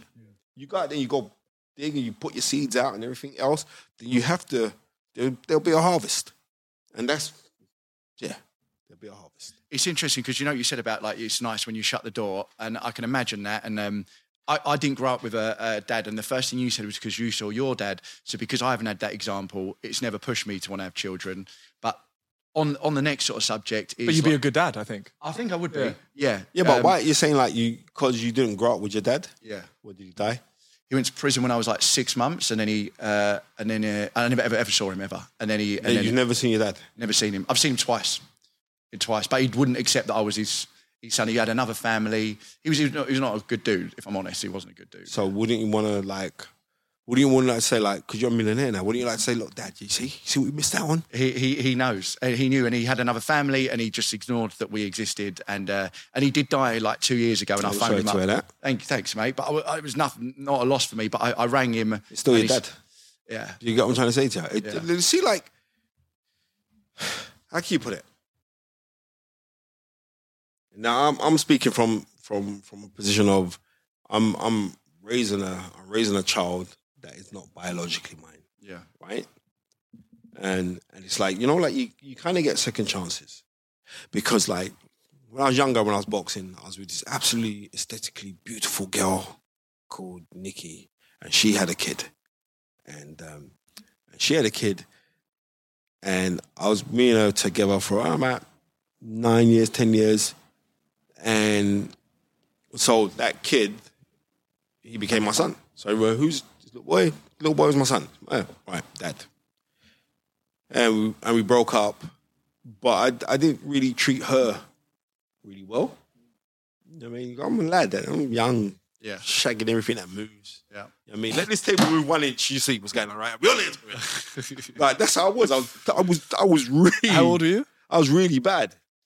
How old were you then? Uh, that was last week. No, I was saying, no. Um, then I was what 28, 29, 30, and then it just went. It went tits, right? And yeah, it probably went tits. Being a being a dad, it does it. It it, it gives you a level of responsibility, and it also gives you a level of joy, a different level of joy, different level of joy that you can't you can't really I can't encapsulate into anything. But it's just that that yeah, it's it's it's a mad sense of of, of, of pride. It's a it's a mad sense of like you are that teacher, you are that child's teacher, and they will repeat the stuff that you see Yeah. badly. Like my dad got married to my mum. My mum had a child prior to my dad getting with her. My dad raised my sister as his own. I haven't got a half sister. My sister Elaine who's doing really well for herself. She got MB recently as well. That is she's she must that's my sister, right? But because my dad did it, then I'm like, well, then it's nothing to go. There's an old saying in Jamaica, like if you take the cow, you take the calf. So to me, those things ain't nothing to me. Mm. It's like don't don't it don't mean nothing to me. And like other guys, they got kind of hang-ups over those kind of things, but I'm not that guy. I haven't got that. So, so with that, like you were saying, like you know, you shut the door because it is like madness outside. All right, the stuff we were talking about. But I read there was five stabbings in London this weekend, four last weekend. I don't think there was. Oh, there was one at Notting Hill, but they were saying relatively compared to you know other areas, it wasn't a lot. Or Someone died in Notting Hill. Yeah, someone died, one person. Was he a, rap, a rapper as well? I don't know. Yeah, he was a rapper. Some um, Nimbard, his name was. So 19 or something. yeah, nineteen years old. He's so I know his family. Yeah, so straight away I rang his, his I think it's his cousin um, Nina, but she wasn't picking up for obvious reasons. But yeah, I know I know the kid's family, the kid that died. Really, Yeah, and you was gonna say so there's been these stabbings and there's been a lot. Yeah. So is that part of it? Because it just felt I keep on seeing this stuff, and it's obviously because of social media opens a lot of. Uh, access to people, but I keep seeing people driving in a nice car. Someone's on a delivery bike. They've got a hammer. They're smashing the windows in. Bruv. It's gone to another but level. is, is that I've seen- social, is that social media or, or is the world getting worse? So I've seen three people that have been clubbed in the head. One with a cricket bat, one with a golf club for their watch, and there was a. Is your head hurting now? Is it still hurting? no, my hand. No, no.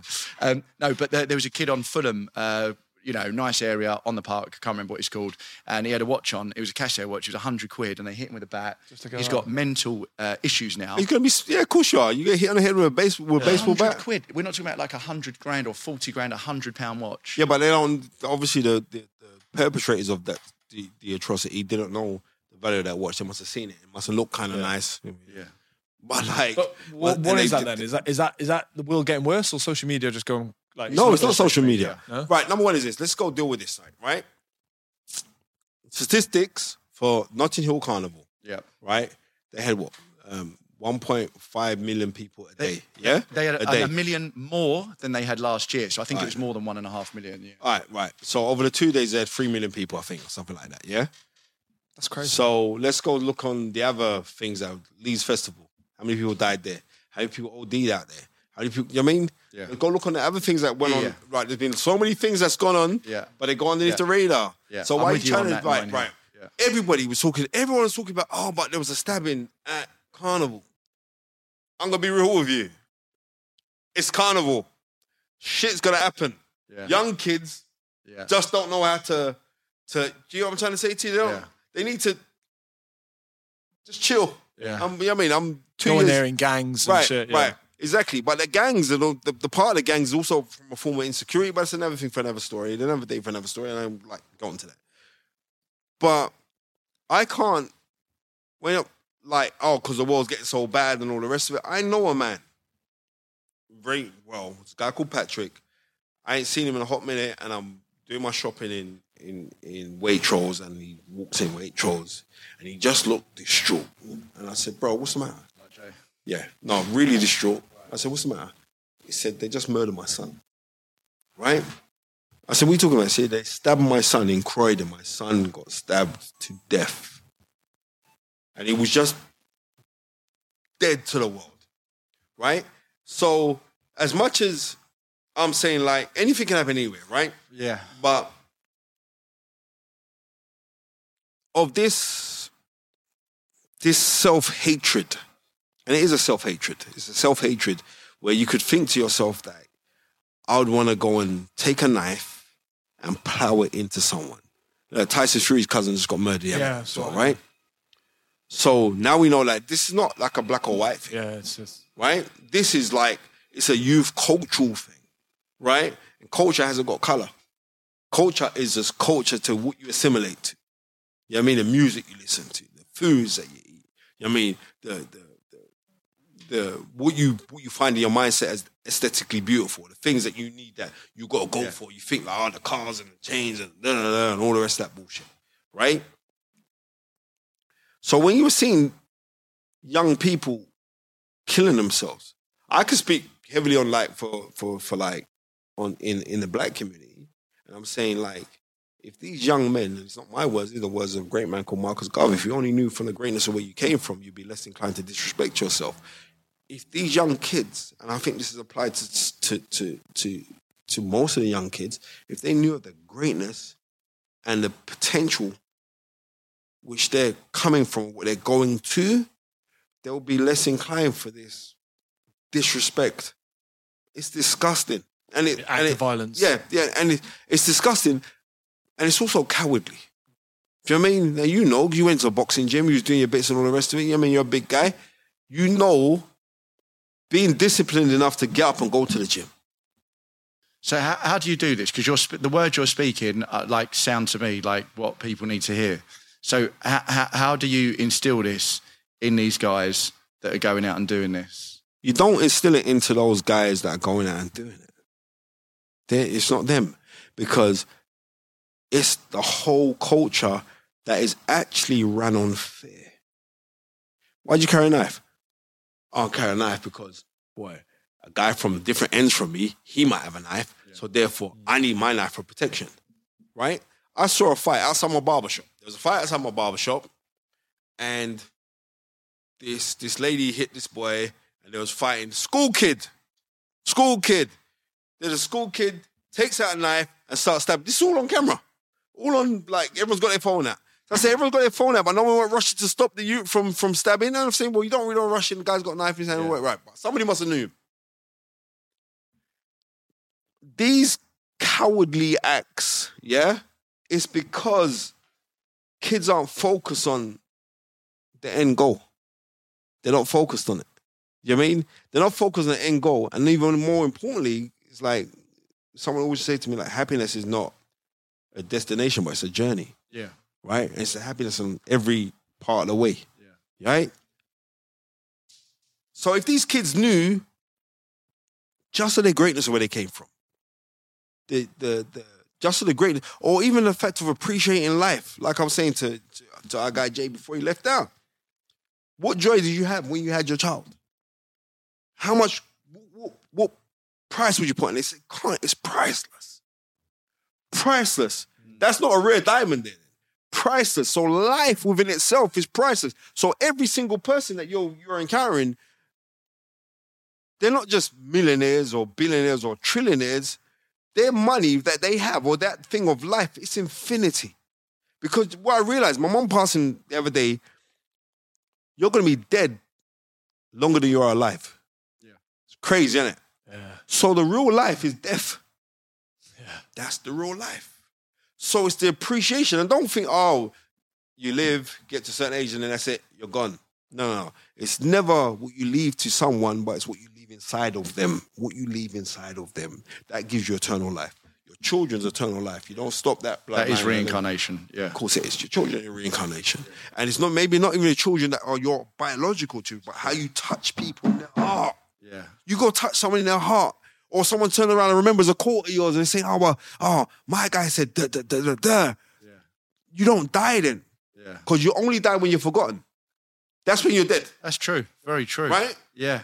Because you think about it in your own soul and your own physicality, but it's not. It's a lot more than that. You're going to live on in a million other ways. Exactly. So, and this is this is where I know, like, like, if our young children just realize just how brilliant they were, and to res- to be become respecters of life. But then I've seen a lot of things that are broken down. When I was a kid, we had youth clubs, Yeah. right? Yeah. They were amazing Yeah. youth clubs. I remember I was at the VNC, right? they That played a table tennis, played- yeah, everything. snooker, table yeah. tennis. You know what I mean? Break Uh, dance, do a bit bar- of break dancing. break- oh, Yeah. come on, man. We Yeah. had all of that. Then we'd have like competition with other clubs. Yeah, where is that now? And the thing about it is this: the competition that you had with the other clubs, it was never a physical thing. Yeah, it was healthy. Yeah, it was never Yeah. like, oh, we're gonna kick off and like, oh, we're gonna fight you. Because those things broke down. Though we'd go to other, we'd go to, like, I, I had a fantastic childhood. You know, we'd, I'd, we'd we'd leave from our area in South London in a minivan, and we'd go to a youth club up in North London. But what that did is just broke down barriers. Because like, as you got older now, you'd end up seeing that same person in a rave. You say, "Rah, my man Yeah. from," the, and it was cool. Yeah. That's Government so stopped those things, right? Yeah. Did they? Of course they did. They stopped the youth club, playing for the youth clubs and all the rest of it. So when those things got stopped, when those things got stopped, the youth centres, I'm not saying that things Okay. still didn't happen, That's a tangible Right, thing to exactly. fix. but when those things, right, when those things got stopped, Yeah. that's when all of this kind of, because Right. there was no more affinity. Yeah. There was no more, like, oh, okay, there weren't that. Youth clubs, youth clubs, we'll have a football team.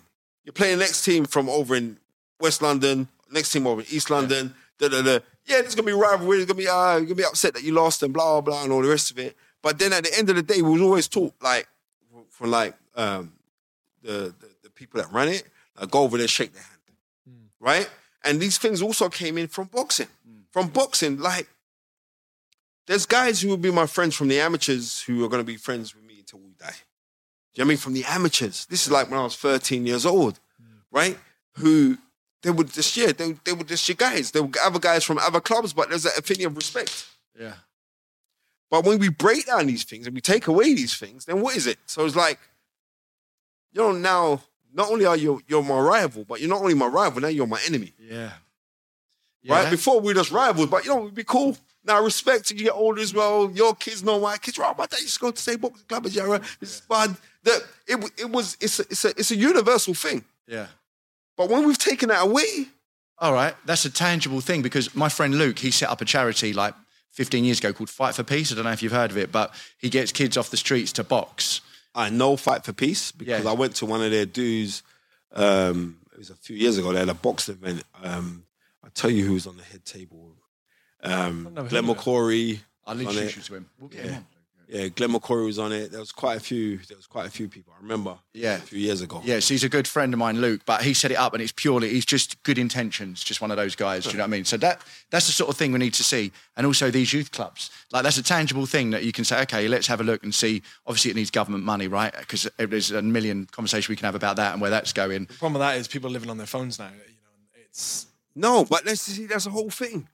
But you're saying, well, that's the problem that people live on their phones, right? it's, one of the problems. one of the problems. But the thing about it is this: that can also be taken away because when you're in the youth club and you're doing activities, Yeah, right? it, it it- it changes. I think like, especially like to young kids, I've seen like the importance of reading. Seriously, the importance of reading. So important. right? Readers are leaders. I'm telling you this now. But young kids ain't reading no more. They ain't picking up no books no more. No. And it because it seems like a challenge, like, oh, oh, right? Seriously. Yeah. There is power Yeah. in reading a book. You open up a book, this is how you get acquired knowledge, right? Yeah. You open up a book, it actually resembles a bird. What do birds do? Birds fly. Do you know what I mean? So your mental state of awareness is so heightened when you start reading because you actually fall in love with the literature, you fall in love with what you're reading. You could be reading some garbage, but you got reading like certain books that you're picking up and you're reading, and you do, you fall in love with it. Yeah. So, they, like, when you say like we're- engrossed in our phones, we're engrossed in our phones. We are, because even I am. I'm engrossed in my phone, right? I am. I'm, every minute I'm seeing what's going on. I want to know the latest, what's going on in boxing. I want to know, right? So we are. That that is just the trick. But then sometimes you got to bring it back to the root, and bringing it back to the root is bringing it back to that that real cerebralness of of of, of learning. And what is the best way to learn? When you really love something, Yeah. it don't seem like you're. You know what I mean? It don't. And it's so Readers are leaders. I love that. Yeah, I love it. I mean, it's some really inspirational words there, man. Like I could do everything you're that is so all so fucking awesome. Um, and and like I love young kids to hear this. And I, like the thing I do with the phone, everyone says it's like a bad thing, but I'm at least three times as smart as I would be if I didn't have a phone because I use the phone for the right reasons most of the time. I'm reading a white paper, I'm reading Kindle, or I'm on Audible, and they're normally books that are helping me. And no one's not going to argue with you. You know why? They're not going to argue with you because you're a millionaire. So they're not to say, oh, they're not gonna- they're not say, oh, man, oh, shut up. What do you know? You tart. They're not, they're not argue with you. Yeah. Do you get what I'm trying to say to you? They're not. They're not. They're not. No one's going to say, oh, well, no, yeah. oh, he's talking bullshit. Uh, right now, they're not. They're going to say, right, this guy's he, he, he's he's talking the He, truth. sa- he says that about people. He says about people when you when you're training with people. You said you want to take advice from people that actually look like they're in good shape, rather than people that just you know not in good shape. Yeah, whatever. well, I'm an autodidact, so I'm, I've, I've read, ev- I've taught myself everything. Like left school early, learned how to code when I was 11, and I did it all from reading books. And it wasn't anything I was naturally. Sorry, can you explain what is this coding thing? Because I'm all, I'm a bit of a dinosaur. Yeah, cool. Explain to me what coding. Because you know why? Because like on YouTube, it keeps coming up. Like I've got the same account as my son, so I watch everything that he does. Oh, yeah, Like, so you see it, you- yeah. yeah, you got to keep your eye on these little bastards, right? Yeah, so yeah. like. Water, Alina. Sorry, is that right? Right. Yeah. So I'm, I'm I'm there and I'm sitting there and I'm watching and I'm like, and he keeps saying, right, teach your child how to code. Yeah. I say, teach your child how to code. I don't know how to code. So you're talking, please explain to me what coding is. Okay, so I bought a book and it was called Sam's How to Teach Yourself How to Code in 30 Days. Now, there's lots of languages, just the same as there's lots of languages that we speak, right?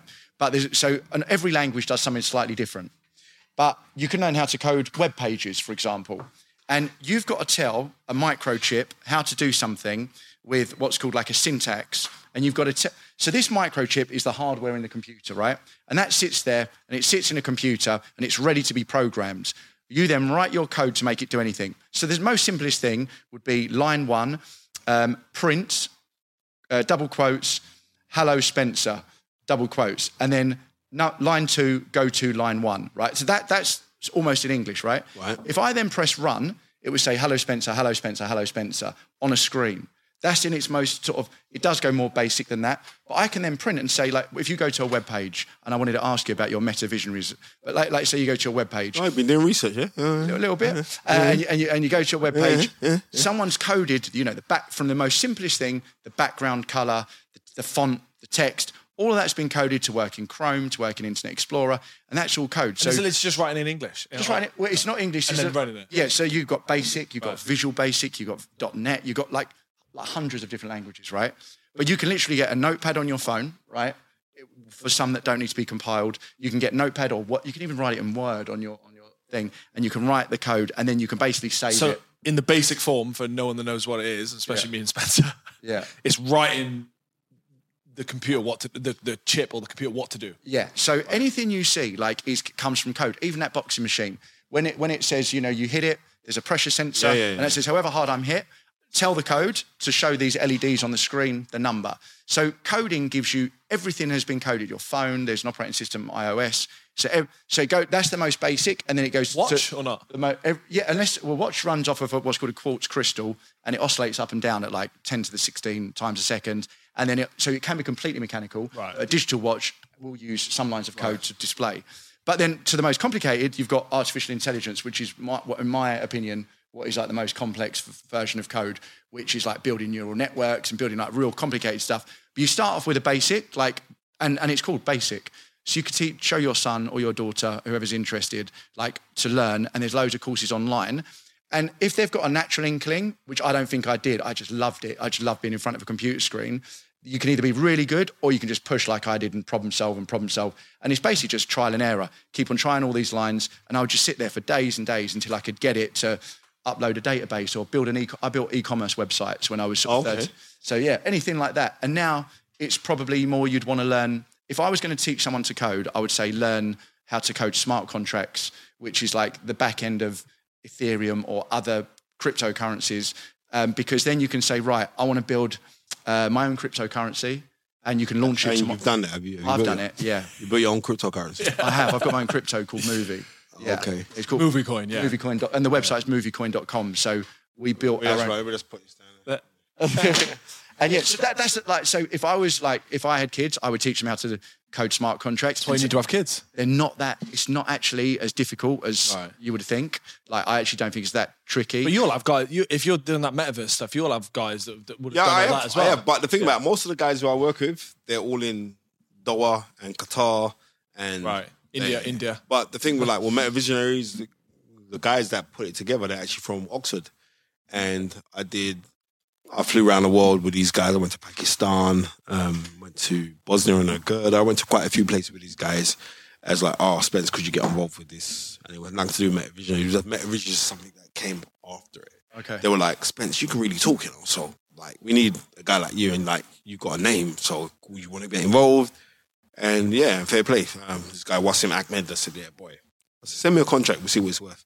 And he, in fair play to him, he did. And yeah, it's I've had great fun with that. And Great, what is it like? If we've got time, what what is it? What does it actually do? 'Cause I don't know anything about it. You, Oh, the Metavision. Metavision is actually like like you got it's, a part your, it's one of your companies you're doing. Yeah, yeah, yeah. Right. So I run. I'm head of sports and entertainment. So what Meta Visionaries are actually doing, they've they've teamed up with Jim Green, who was one of the head scientists for NASA, who's now their their head scientist, and they're bringing things to the metaverse, which is all for education, where we can link children from all around the world or young adults all around the world, young people all around the world, so they can all link up and they can all learn together. So we've got some really exciting things. We're doing something with NASA right now, um, and we're kicking a ball from the space station up in the in from. from This is all in VR in the metaverse. How, no, how- we're actually doing it. Oh, okay. Actually doing it. Wow, it's being okay. kicked from there, and it's going to land in the World Cup. So this Wow. is yeah, yeah, it's going to land there. Yeah. So uh, we're getting quite a few people on board for that. Um, hopefully by the end of this week we'll have some big footballing names, legend, legendary names to to to to be on it with us as well. So it's been great. Johnny Nelson's involved in it Oh, as yeah. well. He's one of our brand ambassadors. yeah. Um, yeah, we've got quite a few. We've got loads of people from music inside of it as well who are helping us and, and pushing things. So I was like, I am. It's a it's a really really cool time for me because everyone. My dad always say, "Oh, you got harder than everybody else," and, da, da, da, and I just realized that you just got to work smarter than Smart, yeah. That's all. Yeah, I mean, all this, this hard work, it don't work. You just got to work smart. You can work. There's a thing you can work smart for. The, I think the, the smartest you can work is you know even per day is like you work four hours a day. You can work. I- you can work I'm- more than I'm like, in the middle of that one. I know. I know. I'm wary of time for your time, Spencer. Because I wanted to No, ask you bro, something. it's cool, man. Sure, all Yeah, right. we're blessed. We're All right, blessed. thank you, mate. Yeah, but I, I'm, I'm in two minds on this working smart, working. Because I remember I was working stupid hours, 20 hours a day, and I read um, Mar- Tim Ferriss's book on the four hour work week. And it said, you know, just work smart. And I definitely think, you know, working smart. But I don't know one guy that I can think of that is, okay, No, killing they it. all work hard. yeah, they're working in, like, you know, They do you know who I love? Do you know Steve Harvey? Yeah, I love, it, yeah. but he's a talk show host and he says like the most inspirational stuff. He stole enough of my shit. I'm gonna be real with you. really, I swear for God, right? I think he's like the best man on the internet. I love him. right? Let me tell you this. Let me, Him and let me, Peterson. right? Let me tell you. You know Les Brown, the motivational speaker. yeah. Yeah, yeah, yeah. Le- yeah, right. yeah. Les Brown. So I, I um, I've been blessed to be mentored by Les Brown, Okay. and and maybe it's just great minds. So I'm looking right, but he says something about you're driving a car. So I went to go see. I was I was um, I was hired to be a s- um, I don't know like a, a get up and go kind of person. I'm like a motivator to a billionaire. Because he said, like, I like all your clothes, Spence. Would you want to come over? Um, and um, they were out in Bali. Would you want to come over and and just be with me? And like, you know I mean? Because I'm that kind of guy. Come on, we could do it. You know I mean? Even like when I was managing fighters, I'll convince you that you're going to win a fight. You may not, I'll convince you to run through that wall. You may not go for it, but you're going to do your best to run through it. So he's like, yeah, I want you around. So I'm really cool. It's like, they pay me mad money a week. And I had a quote, like he said, I, the first thing he said, like, yeah, I've done some things in my time and like I've done some bad things as well. And I said, well, this said, when you're driving your car, you're concentrating, you've got two pieces of glass in front of you. You've got a rear view, rear view mirror, and you've got the windscreen. You focus on the rear view mirror, that's your past. Try to drive your car. You'll crash, you'll die, Yeah. right? You will. Yeah. You concentrate solely on what's in ahead of you, Yeah. and you'll drive your car. Yeah. Then, about two years later, I see Steve Harvey say the same thing. And I said, that's mad. That's mad. You either heard it and stole my shit, Yeah. or but then also there's a guy, brother Ben X, who's really massive on on um, Instagram. He said the same thing. But I said, maybe it's just great minds. You know what I mean? And it is, but that that adjective is like, yeah, you're driving your car, what do you focus on? Yeah. You Yeah. know what I mean? yeah. We So- spoke about it, didn't we? Because if you, yeah, Yeah. if you But don't want to be you stuck say in a bus- Steve Harvey, he's he's he's bad. He's bad. He's, Yeah. he's incredibly good. Yeah, yeah. He's a, he, I think he's a good. I think he's a good role model. What he says and what he speaks about, and like trying to push everybody. I You look good for your age, you know. Thank you, mate. Seriously, I'm gonna be real. You know why people don't age too good. I'm gonna be real. They don't. They don't. You know what? Yeah, yeah, everyone, yeah. everyone tells you, "Oh, black don't crack. It's the Yeah. truth, but Yeah, it's true. Yeah. No, it's true. I know lots of them that sell it. But I'm trying to say to you, I can say that you can't. Uh, thank you. Right, but I don't I'm know. Saying how old are you? I'm 50 next year, mate. Really? Yeah, I'm 50. You look great, man. As I well. some, That's so bad. yeah, I know it is. You just Oh, feel. I'm you the youngest. I look the oldest. Yeah, you got no lines. Even Julius had no lines the other day on his. I was looking at his skin there. He's got no lines. Yeah. Nah. Get Botox. I- yeah, Julius lives on Botox. I was gonna be like, That's why he lost his head. No, Yeah, joking. we, need, we need to get some Botox. I've known, I've known Julius Francis. I mean, a little kid, you know. Yeah. Um, I've known Julius Francis. It's great. Yeah, he's a very. He used to be at BK Movers. That was a boxing club that he came out of, and I was at the Lynn. Um, but Julius was he was older than me. But I remember when he turned professional and he was following his journey. I remember like first time seeing Julius on TV was a big thing for me. Um, they used to do a lot of sparring with one of my friends at the time, Danny Williams, and I used to watch them. And then they actually fought as professionals twice. So yeah, it, What, what, what do you think of this? Uh, I don't call it influencer YouTube boxing. I think it's good. You think it's good? Yeah. I think Yeah. it's good. I think it's good. I, I, I, I yeah, I I think it's good as well. I love how like because the way I see it, right? When we spoke about doing a podcast ages ago, there was like hundred thousand podcasts. Now there's two and a half million podcasts, right? So everyone thought it was too late a few years ago to start one, and now you're like, okay, with there's three million now, there's probably going to be twenty million in ten years. YouTube's probably going to everything on in that line is growing bigger. More people watch Joe Rogan than watch people on terrestrial TV. So if everything's going that way, and I know not every boxer likes it, it seems to me like if you've got people that are going to dedicate themselves like Jake Paul, it's just going to go bigger and bigger and bigger. Yeah, well, the thing about it is this, this is my thing, is this? If it is bringing eyeballs to a sport that I love emphatically, you say, oh, it's Joe boxing and da, da, da, da, da, and all that. I say, yeah, it's cool. You know what I mean? And they can talk some real, like, what is they've taken elements from Uf, um, not UFC, they've taken elements from WWE Yeah. and The media and the spectacle, yeah, and they've, the they've- entertainment. and they've, right, and they've merged this with professional boxing yeah. with with Jake Paul and what's his brother's name? Logan. Logan Paul. And you know, just on that, that what what that only came along every 10, 20 years in boxing. Mike Tyson had that, Yeah. had that Right, like right. moment. Yeah, okay, yeah. great, and then it drops, and then drops. you have another moment, it Right. drops. But this is But what, what these guys are doing, uh, look at KSI's fought the other day. Yeah. Roadblock, a roadblock. It's only because we was having, I had all my family around, but I didn't go. Right? he sold out the O2.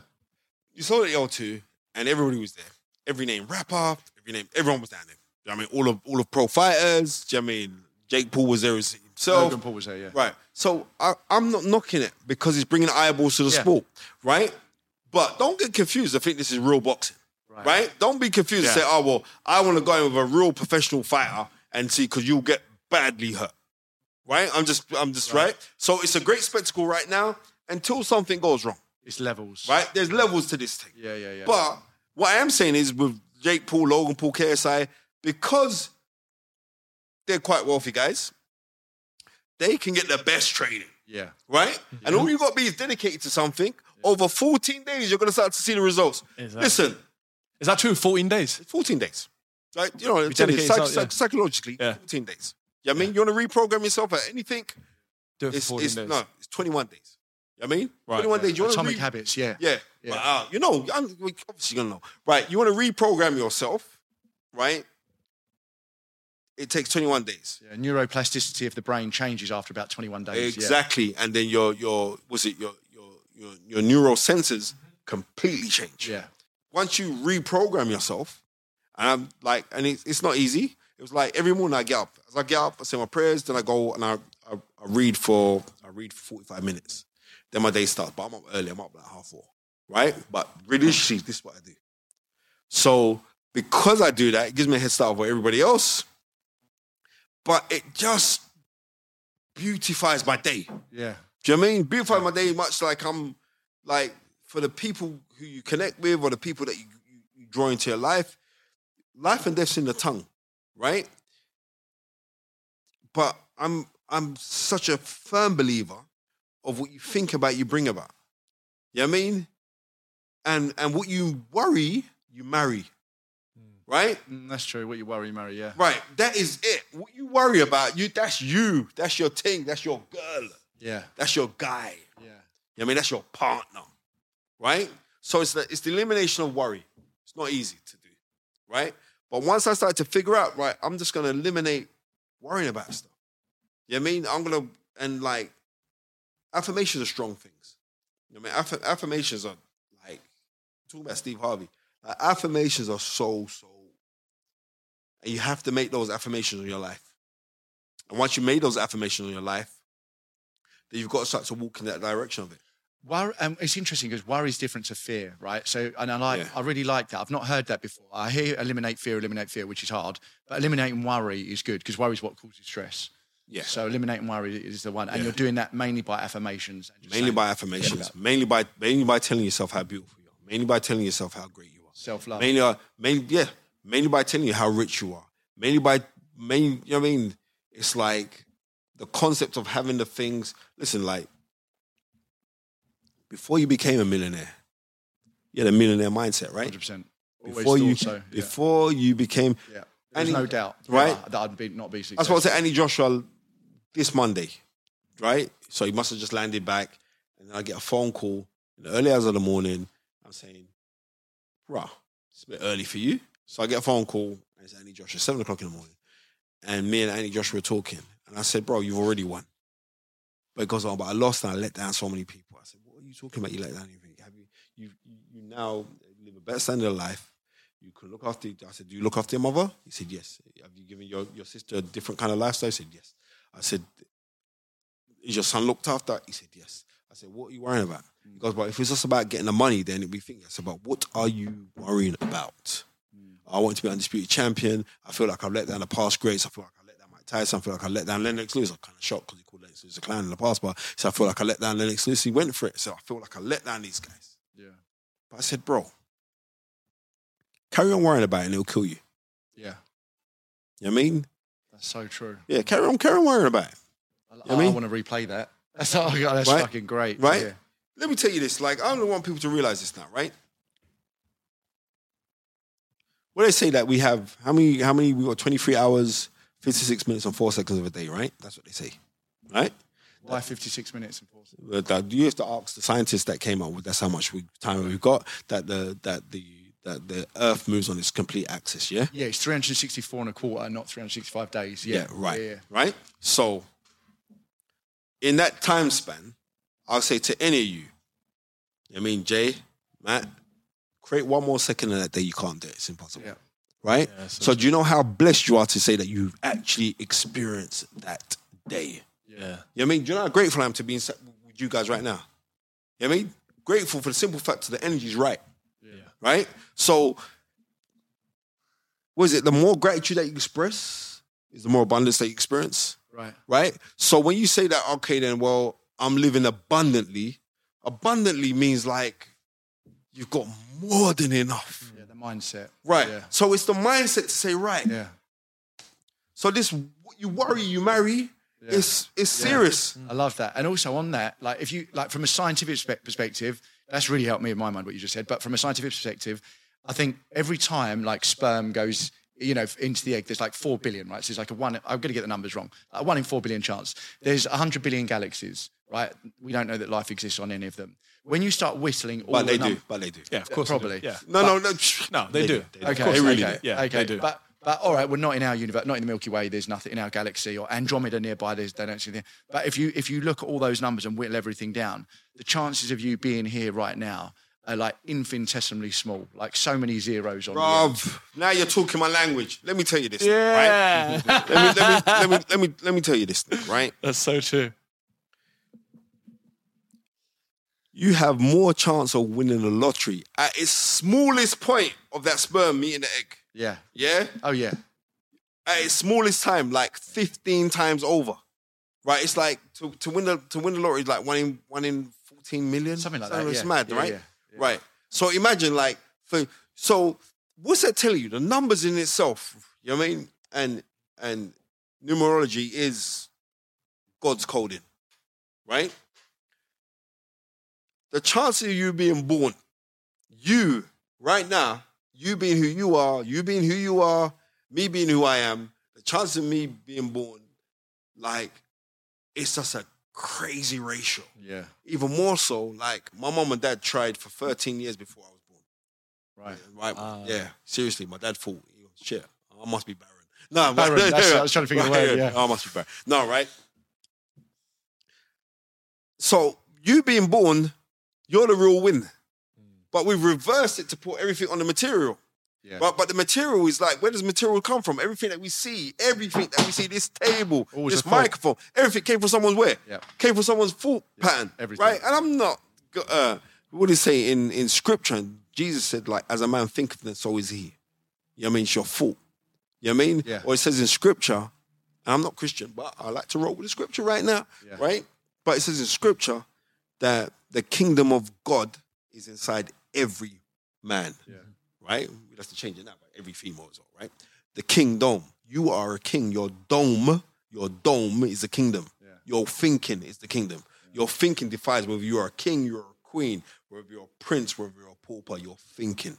Nothing more than that. Yeah. We are Right? our, we are our minds. Exactly. Yeah. You know what I mean? What's his name? Chris Blackwell, the guy who, who from Island Records who had Bob Marley. What's all Chris Blackwell? He's very Yeah, famous. yeah, man. yeah, Right, yeah. Chris Blackwell, right? names. Chris Blackwell said like when he met I only know that because I saw the play recently. right the Wailers, right? When he met the Wailers, right? It wasn't Bob Marley and the Wailers, and they were just the Wailers. He said they walked to his office and they walked in like they were superstars. Mm. Yeah. They were nobodies. Yeah. They walked funny we mentioned something like this. right. They walked in with that. Yeah, Yeah. that's how they walked in. Yeah. And it was like he was like, In the play, they even made a joke about that. They're like, Oh, we're the they? biggest thing in Jamaica, like that. And they were Yeah. just like, you know, like, yeah, but but, Yeah. but they were. But Yeah. if you think how tiny Jamaica is, it's like from one end to the other, it's like 150 miles. Right, that's a very small place. yeah, Right, that's like from here to Birmingham. yeah. So it was the fact, like they were proclaiming who they were going to eventually be to the world. They were already it inside their hearts. So I see this with loads of people that were already it inside their hearts. Muhammad Ali's a great one. I am the greatest. He didn't believe he was the greatest then. You know what I mean? He But said that as well. He said, right. "There's no way I believed I was the Right, greatest." exactly. But, yeah, But he made that affirmation so much Yeah. until he became the greatest. Yeah. yeah, Right? I remember when Floyd Mayweather came out with with uh, TBE, right? The best, the best ever. And I'm like, yeah, brother. But now people are actually saying Floyd Mayweather's the greatest fighter of all times. Yeah, pound for right? pound, yeah. Pound for pound, greatest. Right. Yeah, but that was the fact of him making that affirmation, right? Till every the whole rest of the world caught up and he caught up himself. Yeah. And that's the power. So like, you know I mean? Like, you know, uh, what's it? Um, Dave Allen, he's got some audios on uh, YouTube, The Power of I Am. And I gave the fire. no, no, no, No. no. And I gave no, not the fire, right?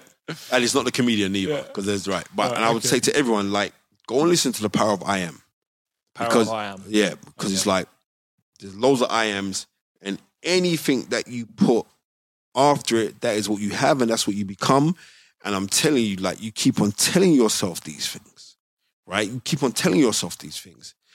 You know what I mean? And as my guy Tunde Ajayi keeps saying, dream it, believe it, become it. But you actually do become it. You become it. You become what you think, what you feel. Another guy who who who I would say Chris Eubank Senior. He was that guy. He just believed that. I remember like Charlie Magri was a was a former WBC flyweight champion, right? And I think it was like 84, 85, he became world champion. And Charlie Magri said, like, he was working with Chris Eubank then. And he said, I'll tell you a story about bloody Chris Eubank, right? Yes, Rog? Go on, mate. All right, mate. Oh, yeah, yeah. Paul's got it. It's fine. Keep it, Paul. That's, That's all all right. right. I thought that's Charlie Magri. I thought that's, I thought that's Charlie Magri. Imagine. Go and ask He's ask the him. nicest man in East London. Yeah, go, go and ask him if he remembers Charlie. Do you remember, Rog, remember? do you remember Charlie Magri? See? Told you. Told you. Come in. Right. Yeah. Yeah. Have a seat. Have a seat. We're going to talk about Charlie. Go on. Rog, who's Charlie? You used to go to his pub, didn't you? Yeah. No, no, Charlie, Charlie, Charlie was my old trainer. Charlie used to go smoke smoke. Yeah, yeah. yeah Charlie Magri was, he, ah, I'm, like, I'm good. He's, he's proper. He had He's proper. Victoria, didn't he? Down Yep, yep, yep, He had the sports shop as well. Your Yeah. memory's good, Rog. Yeah. Right, it, mate.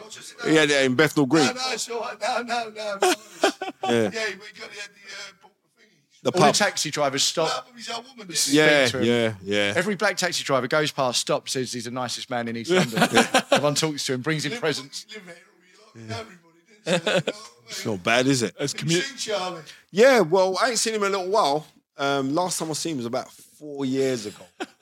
But he's, yeah, I've got a lot of time for Charlie, man. No, Charlie's a nice boy. Yeah. I've got a lot of time for him. All right, see you in a bit, Rog. Top All mate, you take care. God bless, sir. All the Cheers. Rog. See you, mate. Don't get your bike. All right, Rog, thanks, mate. Don't blame me if you ain't here in the morning. That's hilarious. Just covered in and I know we're going. There. What are you working on at the moment? Is Metaver- Metavision is your main thing, or are you doing any? I was going to ask that. Like, what's your what's your My main thing, Yeah. yeah, Metavisionaries, and um, I just started a production company. no way? Yeah, just film? Put, uh, yeah, we're making films. You know what? The reason being is this: there's a young man who I used to mentor while I was at Sky, um, Isaac Narty, and he won last year. He won a BAFTA for was it um, Life and Rhymes that program on Channel Four. Right. So it was his dream, and like I used to see this guy. So every week I'd go and give motivational speaks speeches to the young kids who'd come in at Sky. Every week I'd go into um, called Sky Sky Academy. So I'd go down there while I was working at Sky. I'd go in there. Wasn't prompted to do. I just wanted to speak to young kids, so I'd go in there and, and Isaac, yeah. So Isaac be like, writing down my bars and that. Really good poet. Really, really fantastic poet. Okay. So then he came in. He was like, "Oh, for ages, he was saying like, let's put a production company together and like spend like when he told me like, oh, we've been nominated for a BAFTA. So it's him.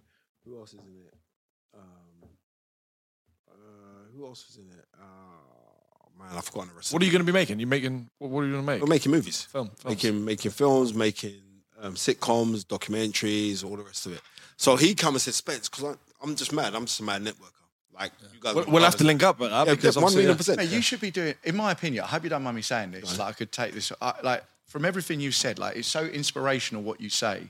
I feel like you should be doing nothing but organising the biggest boxing matches with in AJ's corner, or whoever the biggest bo- British boxer is at the time, being a huge motivational, a Tony Robbins type on stages and with people there, with young men listening to exactly what you're saying, and then getting funds to do charities to bring back um, youth centres. Well, that's that's a that's a lot to do right now. But, I, imagine am but I'm feeling. I'm fe- of course I'm but I'm feeling the energy. I ain't gonna lie to you. I am feeling that one million percent. But um, I don't know. I kind of lost my. Sorry, anyway, mate, so Isaac, production so. Isaac, yeah, Isaac Narty. So he goes, yeah. So he's he's made this. He, he said, yeah, we start the company. So he set up the company last month. Wow. Uh, and it's because of my network pool. So I'm getting all these young kids who are coming who are trying to make films and all the rest of it. And I go out and I get funding and da, da, da, da. so that's what we've just started doing. So that is going to be one of my major things that I'm doing. But because our story needs to be told, and I also know quite a few people in the film industry who have been fortunate. Boxing's been incredible for me because Yeah. I, I give me a, give me a massive network. It's boxing why I'm here right now, right? So it's giving me a massive network. And you know when people say, "Oh, your network is your net worth," and you know, I mean, you got to network to get work, and blah, blah, blah. you actually do. But when you got a name, it's a lot easier Yeah. because people actually bring stuff to you.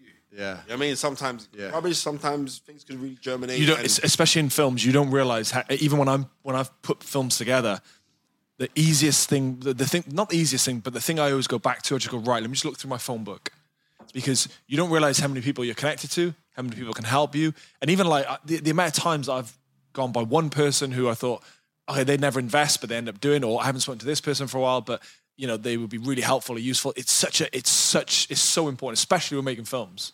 I've, Right. I've found. Right. you know. Listen, like I've been doing it ten years. Well, so- you, well, you did Matt with that film there, bro.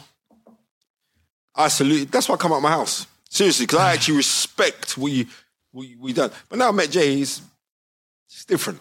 You know what I mean? Seriously, it's, it's just different because I can feel the energy. Thank you. And I'm, I'm just being raw. I'm just a big. I just roll with energy. You know. You just Yeah. know. You know when you feel it. Yeah. yeah. When you feel it. It's so true. You Yeah. know it. It's like so you true. think like, right, nah, this guy's a kind of cool guy. Nah, he's, nah, he's proper cool. We had some. We had someone on the That's other day lovely, at, at uh, uh, Sally. We had a woman on, and she just came in. She left me voice notes after. She, and she keeps saying the same thing. Give me the guy's numbers. I feel the energy. It's good. It's great. Right, it's- it's- and it sounds it's like real. It sounds. It sounds. You know, sometimes it's to people like watching and listening. It, sometimes it sounds weird for men to sit around and say that. But like, fuck Yeah, it. well, that's, that's just, the thing. it's That's just the thing. yeah. We got to get over that. You gotta get over that, yeah, You exactly. got to get over this Yeah, yeah. nonsense, mate. That's- You I got to know, get over exactly. You got to get over this nonsense. It doesn't. like, it doesn't feel weird for us because we're just we've got that side. But it, it's it. It seems like yeah, you're right. You just got to get over that and just if you, gotta feel over that. something, say it. Seeing what If- Matt did, right? I remember like when I went for audition, but that's how we met on this first film he did called The He's, Gra- he's The seen Grand me. Duke. You've seen me close. saw He's seen me close two films. When you go Okay. into a I've seen him, closing, like, it- you- yeah. you're involved all the finance, and I, Yeah. I produced, And and, it he, was- has been there with me. I've so what it. sorry? To, what was the other films that you closed on? I've done. I've done five feature films in five years. You're a gangster, and you right now I you do look like Clark Kent. He does look a little bit cut like Clark Kent, doesn't he? He does look like- He looks like his dad. So. I, I, I, you know, I've been doing this 10, 12 years, and I, I just, I just Clark, I'll take Clark Kent. And I did loads of shorts, and when I moved into features, then that's where you got to raise money. You've got to prove people that money can come back, all this kind of stuff. So James was sitting with me a couple of years ago on Duke, which he was also involved in. And I remember you, you can tell, say this because you just saw me. You're like it's so stressed out. When you're closing a film, you have a window, you have a finance window to raise the money and close it because cast availability and all this. And I'll, you know, if there's any help you need in that, I'll, I'll, I'm you know, I'm a very, very good closer. That's a really good thing that I've specialized in because I just kick ass with lawyers and everything. But you've got to deal with lawyers, you've got to deal with cast, crew, you've got to deal with all these things, and you have a window to do it. If you don't do it, it all falls Right, do you know? Um, do you know mental. Capital Investment? Capital Capital Investments. They do Capital Films. They did Paddington Bear. Yeah. they did right. Yeah. So the guy that owns that, Sebastian Rook, he's my old client. Well, Ah. still a client. So he lives in a really fancy place, and he'll like, oh, Spence, he's French guy, like come and give him some training, and it's more like he just picks your brains on everything. And I was telling him, look, bro, you need to make a film on Marcus Garvey. Now, I don't know if you know who Marcus Garvey is. Marcus Garvey Yeah. was a Pan Africanist in in the twenties, thirties, and forties in America. He's actually Jamaican. Why have I heard of this? He's um like all the Rastafarians quote this man. He was like he's Jamaica's national hero, Marcus Garvey. He was an incredible human being. Um, from him, he spawned a lot. A lot of things got spawned off of the back of him. Right. You got the Back to Africa movement, which in America was him. You got the Nation of Islam, they were spawned from him. Um, the Black Panthers, they were spawned from him. Um, the revolution that was led by Nelson Mandela in the early stages, it was from the philosophies of Marcus Garvey and his teachings. Marcus Garvey is massive. And I was saying to this guy, listen, Sebastian, and like I know I, I ain't talking his business, but I think his company made something like 17 million from Paddington and Bear too. And I'm like, what? 17 million? Uh, right? He's like, yeah. And and like we were we were we were we were talking. I said, you gotta make a film about Marcus Garvey. He just winning one there. He went out. What do you know? Ah, right? And they're making a movie now on, Wow. on Marcus Garvey Who's they? um, some American company, Right. but they're getting a guy from the guy who played Mbaku in Black Panther. Oh yeah, remember? yeah, yeah, yeah, yeah, yeah, yeah. That's what I think. I've heard, I'm sure I've heard of this. he- this. yeah, you don't talk. Hoo, hoo, Yeah. hoo. Him, him. Yeah. They got him to. They got him Right. to. Oh, I will feed you to my to my. Yeah, him that guy. They got him to to play him, um, and I was and like as soon as he saw that in print, he was like, "Why does his name ring a bell to me?" They sent me. You know this guy Marcus Garvey? I said, "Yeah, because I constantly quote him. He's he's got incredible quotes. Like I've, I've I know about two hundred of his quotes, Okay. right? So, and and I was like, you gotta you gotta make this movie. And when you see that it's being made, and I said, listen, any ideas that you get again, Spencer, you just come to me first Right. right? I was saying, oh, okay, cool, no problem. but yeah, he's a really, really good guy. Really, Yeah. really on the money guy. And you know what? The nicest thing is this is like, like I was saying earlier, like money is a great revealer. All it does is bring out who you are. Cause I know when he was he was broke or supposedly broke because he was already wealthy. You know where I'm coming with this. That he was he was good people, come from good stock. It's like his mom and dad were kind of like kind of hippies in France and stuff, and he grew up like that. But really, really good guy, really beautiful human being, and a good guy to the fact like there's a couple people like when my mom chipped out. There's certain people who who were like properly there, like really there, like you know, you know, you got that um the the the traveler Alfie Best. He's worth lots and lots of which Yeah, coin, yeah, yeah. Alfie Best will be phone me every single day.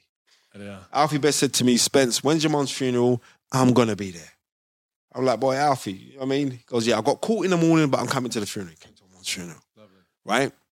Now, I've only I've known this guy because of Les Brown, the motivational speaker, because of Les Brown. I hosted Les Brown. And while I hosted Les Brown, Alfie Best was there. And so I've got Back bring to out networks and yeah, exactly. So I had to bring out Yeah. Alfie Best. So I'm there, and he come up to me afterwards. He goes, "You know what, Spence? When you introduced me, you made me feel ten feet tall." he goes, "Take my number," and because he told the story like he like he came out of nothing. He, he and I, I Not nothing. to- yeah, exactly. right. That's his story. I said, "That's your story. All right, cool." right, and he built his empire, and I don't know. On paper, he's worth seven hundred mil, right?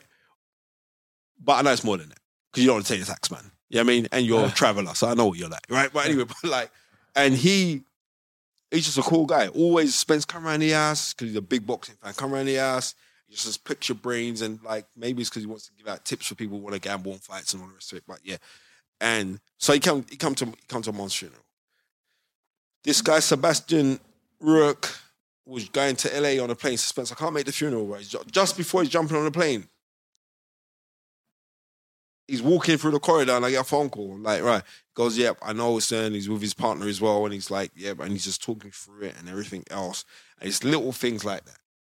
John Fury, Tyson Fury's dad, every day he's phoning me, I love John. right? Every day he's phoning, how you doing, Spencer? Don't worry. Every day phoning me. And it's like, it's those kind of things. And you got your your your your real your real pals like, you know, in partnering crimes and that or partnering legality like Tunde and, and all, all the rest of the people that be phoning you constantly. But We spoke when I did Yeah. the Tyson Fury thing. I Right. spoke about Yeah, exactly. John Fury to you, and he's Right. like a lovely guy. Exactly. Yeah. But also, but this brother here, Matt, I didn't know him from Adams. But he was like constantly sending messages. Those little things. It's like, yo, just little, I'm not seeing it like, oh, it's this little freaking pest man. right? But, like, but no, but these, but but these things, they they count because they help you. And I had so many people who helped me along that way because that was my mum that chipped out, and I was actually suffering from anxiety. And like usually, someone like, especially like you think like alpha male, you know, I'm the guy in it. No, you're not. I was broken. My mom, my mom chipped out, and it's been two months now.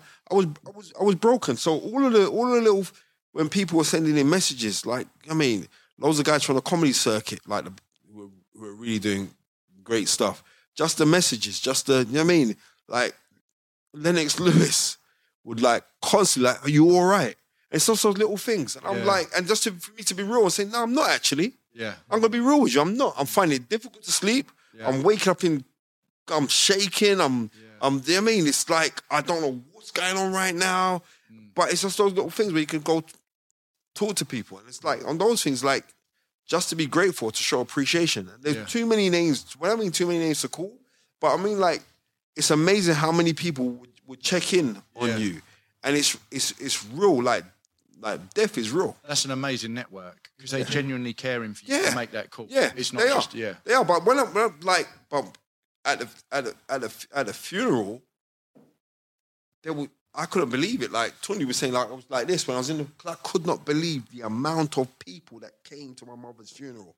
Like people from the boxing um, community, people from entertainment, people from other sports. Like I was, boy, I was really, really shocked. They're there for you, Spence. That's the thing. Like you know, you Yeah. you, you, You know what I mean? Like Steve Bunce come out, Spencer Oliver, you know what I mean? My old nemesis, Dave Walker, he came. When I when I saw those kind of things, it, it, made me just realize like you gotta continually be a good person. Mm-hmm. yeah. Seriously. Because when people are saying, oh well, he's lost them, he's lost his mum and right. But it is, it's, it's more, it's more that like well, we- yeah. But it was just so many people that came out and like showed love. But this brother here, different gravy. So you know, like when you have conversations and you think, yeah, nah, he's a smarmy little bastard, really and truly, right? But it's just real, and because of that, I'm a, I'm appreciative of the realness. Do you get what I'm trying to say to you? Yeah. Um, because like when you said, oh, if you get us on our podcast, on your podcast, and no problem. Yeah, cool. Here's the link. My producer will sort it out for you, Bob. And he came on, he spoke about the show, and I was like, oh yeah, it's Jim Belch. All right, cool. Yeah. When I watched the movie, I just enjoyed the movie, so I keep on watching it. Yeah. Like, that's what I'm like. Yeah, you said you watch it four times. Yeah, I've watched it. I've watched it uh, maybe three and a half. I ain't finished it this time. Yeah, maybe about three and a half. But it's just there because I just I like I just can't. But not only that, because you know what it is like when you. I'm a very vicarious person. You know what I mean? If you tell me you got 10 million pound, I know you now. That 10 million pounds is actually mine. I'm sharing in that wealth. You may not give me one penny from it, but because you got it, I know you. I'm attached to that energy. That energy means that I'm part of that riches. Certain people, but unfortunately, people don't think to be vicarious. They think like, oh, why am I living through him? I'm a failure. But no, but if you're in touching, if if you're, it's tangible. Then if you're if you're if you're just like this, you can go to someone and say, right then, I don't want it. I want you to show me how you did it. A lot of people are frightened to ask. You know what I mean? I see this little thing, like I got this, I've done this thing, like and loads of people posted it out in, the- in the boxing community, and I think it done like a million views on Twitter, right? And it was like, if you don't step forward, you're always gonna be in the same place. If you don't ask, the answer is always gonna be no. Yeah. If you don't go after what you want, you'll never have it. Never. That's Never ever. That's very true. never have very it. wise words. Right? So when you're around anything, everybody has a purpose. Everybody has a purpose. Right? Everyone. Certain people tap to their purpose. Some people tap to their purpose from when they was about five years old. Do you know what I mean? Everybody has a purpose. Your purpose was not just to get up, go work a nine to five. You know what I mean? Uh, uh, worry about paying bills. Pay your bills. You just done it. Or got to get a bigger house. Oh, I've got to keep up to the Joneses. Oh, I've got no. Your purpose, yeah, your purpose is to be the best you. Yeah. Because there's no such thing as a life better than your own. Because no one can't have your life. Yeah. Can't. But what you can do, we can interact with other good energies and we can make this whole thing better. And when we're making the things better, then we are doing our real thing, what we've been born to do. And our real thing is to actually spread love. Mm. Do you know that? Yeah. That is it. Sounds crazy, but it's all you gotta do, spread love. Yeah. I mean, That- that is so fucking true. I, Because I, I, I- always say that too, don't I? About just walking in Yeah. and smiling to people and breaking, like Yeah, breaking, that- breaking the mold of someone in the day. We, we do it all the time in like coffee shop and just little simple things. Like I'll go into a coffee shop and I'll immediately sense if like, you know, someone's doing this and that, and I'll just like. Uh, Sometimes it's something stupid. I'll say, "Hey, you know, you know, I'll, I'll do something stupid," but then the person will laugh just to kind of light their day up. And it's Yeah. just it, it, in that there's a spread of I love. remember when you came to Bali and I'd been on my own for like a month and he was just chatting to everybody. Bali's celebrating beautiful, everybody. isn't it? It's lovely. Oh, and the other night I was walking around London and I said to my cousin, I was with my cousin, I said, look, I'm going to say hello. I'm going to make every person smile. Just walk past them and because you can walk past like this, but I go, hiya, hiya. And everybody smiles back, right? So I said, nah, Bali, seriously, the people are so nice there. They are, they are. They are so nice. on, on Where, like, where, do, where do you stay when you're there? Canggu. Okay. Batu where- Balong, No, what's, what's the other place? Where? Seminyak, Nah, Jim, Jim Brera, Jim. Oh man, Batu Bolong, Jim, oh, Jim Brera. I, I, I, yeah, I haven't been there, but I know what you mean. I think. badass place, Yeah. right? I- But on, on, on that thing you're saying, like, yeah, I mean, I couldn't imagine what it's like losing my mum. But the fact that you had that, all those people come for you, and the fact that you've got this community, because when I look, I got some, you know, I've been lucky enough, not through, as I've got a bit older, meeting amazing people, successful, wealthy, whatever. And I get from them personality traits. They've never, no one's ever given me anything apart from you. No one's ever given me a thing, but the some of them are just such good people, and I get their personality traits from them, Yeah. which is what you're saying. And yeah, I couldn't agree more about his work ethic, and that's why I just said, look, anything you ever want to do, Matt, I'm in. Like, I wasn't involved in the Duke, I acted in it, and then after that, I said, look, because of how highly I think of you, and uh, it's like I remember a therapist I was seeing once said, James, you've got no community. Jimbaran. That's it. Jimbaran, yeah, it's Jim amazing there, right? Bro, sorry to, and I've still got you on there. I was just saying, 'cause I had to go on my phone and flick through, go through the pictures, Yeah. find out. Yeah. I, I lived there for a year. It's amazing. Bro, let me tell you this. The people in Bali, Yeah. The people light you up every day. Remember the two Have you been to Mexico yet? yeah, What parts? uh, been Ca- um, was it Cancun? Yeah, I've been Cancun. I've been Tijuana. Okay. I've been. I, Remember I've the just two found, girl, Remember the two women that was looking after us in Bali? It's unbelievable. They cooked, they did everything. Oh, and yeah, she was yeah, just yeah, like yeah. every day smiling, light. And we and I kept asking, "What have you been doing today?" Oh, me and my mum were praying this morning, and we did this, and it was like you know seven a.m. and they were coming to us and cooking us breakfast, and they were just Indonesians are the most lovely people. Yeah. They were just Yeah, the, they the are, people were incredible and so much light. My, for, my, for, my, for my missus, it's me and my missus there. And yeah, Oh, in, in Bali. yeah, in Bali. When were you there? Where were you? Yeah, you're a funny guy. You said you. Yeah, me and my missus. Taking the picture. Oh, but you took the picture. I thought you said you and I Sorry, was in the picture. Oh, sorry, that's the, that's the wrong picture. I don't show you that shit. there you go. That was me and her. Sorry. Oh, Yeah. When were you there, Spence? Huh? When were you there? In Bali. Um, two two nineteen. right. Oh no, no, we weren't then. Were we there? in Lovely. tw- were we It's- there it's just a no, we wicked there in place, 2020. 2020, yeah. yeah. But at the end yeah. of 2019. Yeah. Yeah, early 2020. Oh, mate, it's been an amazing conversation, mate. I, I feel, thank you so much for your time, man. I, I just want to know what's next for Spencer. Um, I know we're gonna link up and do something. Swear down. Yeah, I I can feel it as well. Yeah. Yeah, I know, one million percent. I know Yeah. because because there's there's too much to go around. You know what I mean? There's too much to go around. You know what I mean? And I know I just I just know how this thing goes. You know I mean, I, I know, I know, I know because I can feel it. Um, and you know, what is it? Marcus Garvey said, like God and nature first made us who we are, then out of our own creative genius, we make ourselves who we want to be. Follow that great law, put God in the skies as our limit, and eternity our measurement. So eternity means forever. Forever means perpetuity. Perpetuity never ever ends. Never ends. You know what I mean? So constantly just keep on giving out good energy.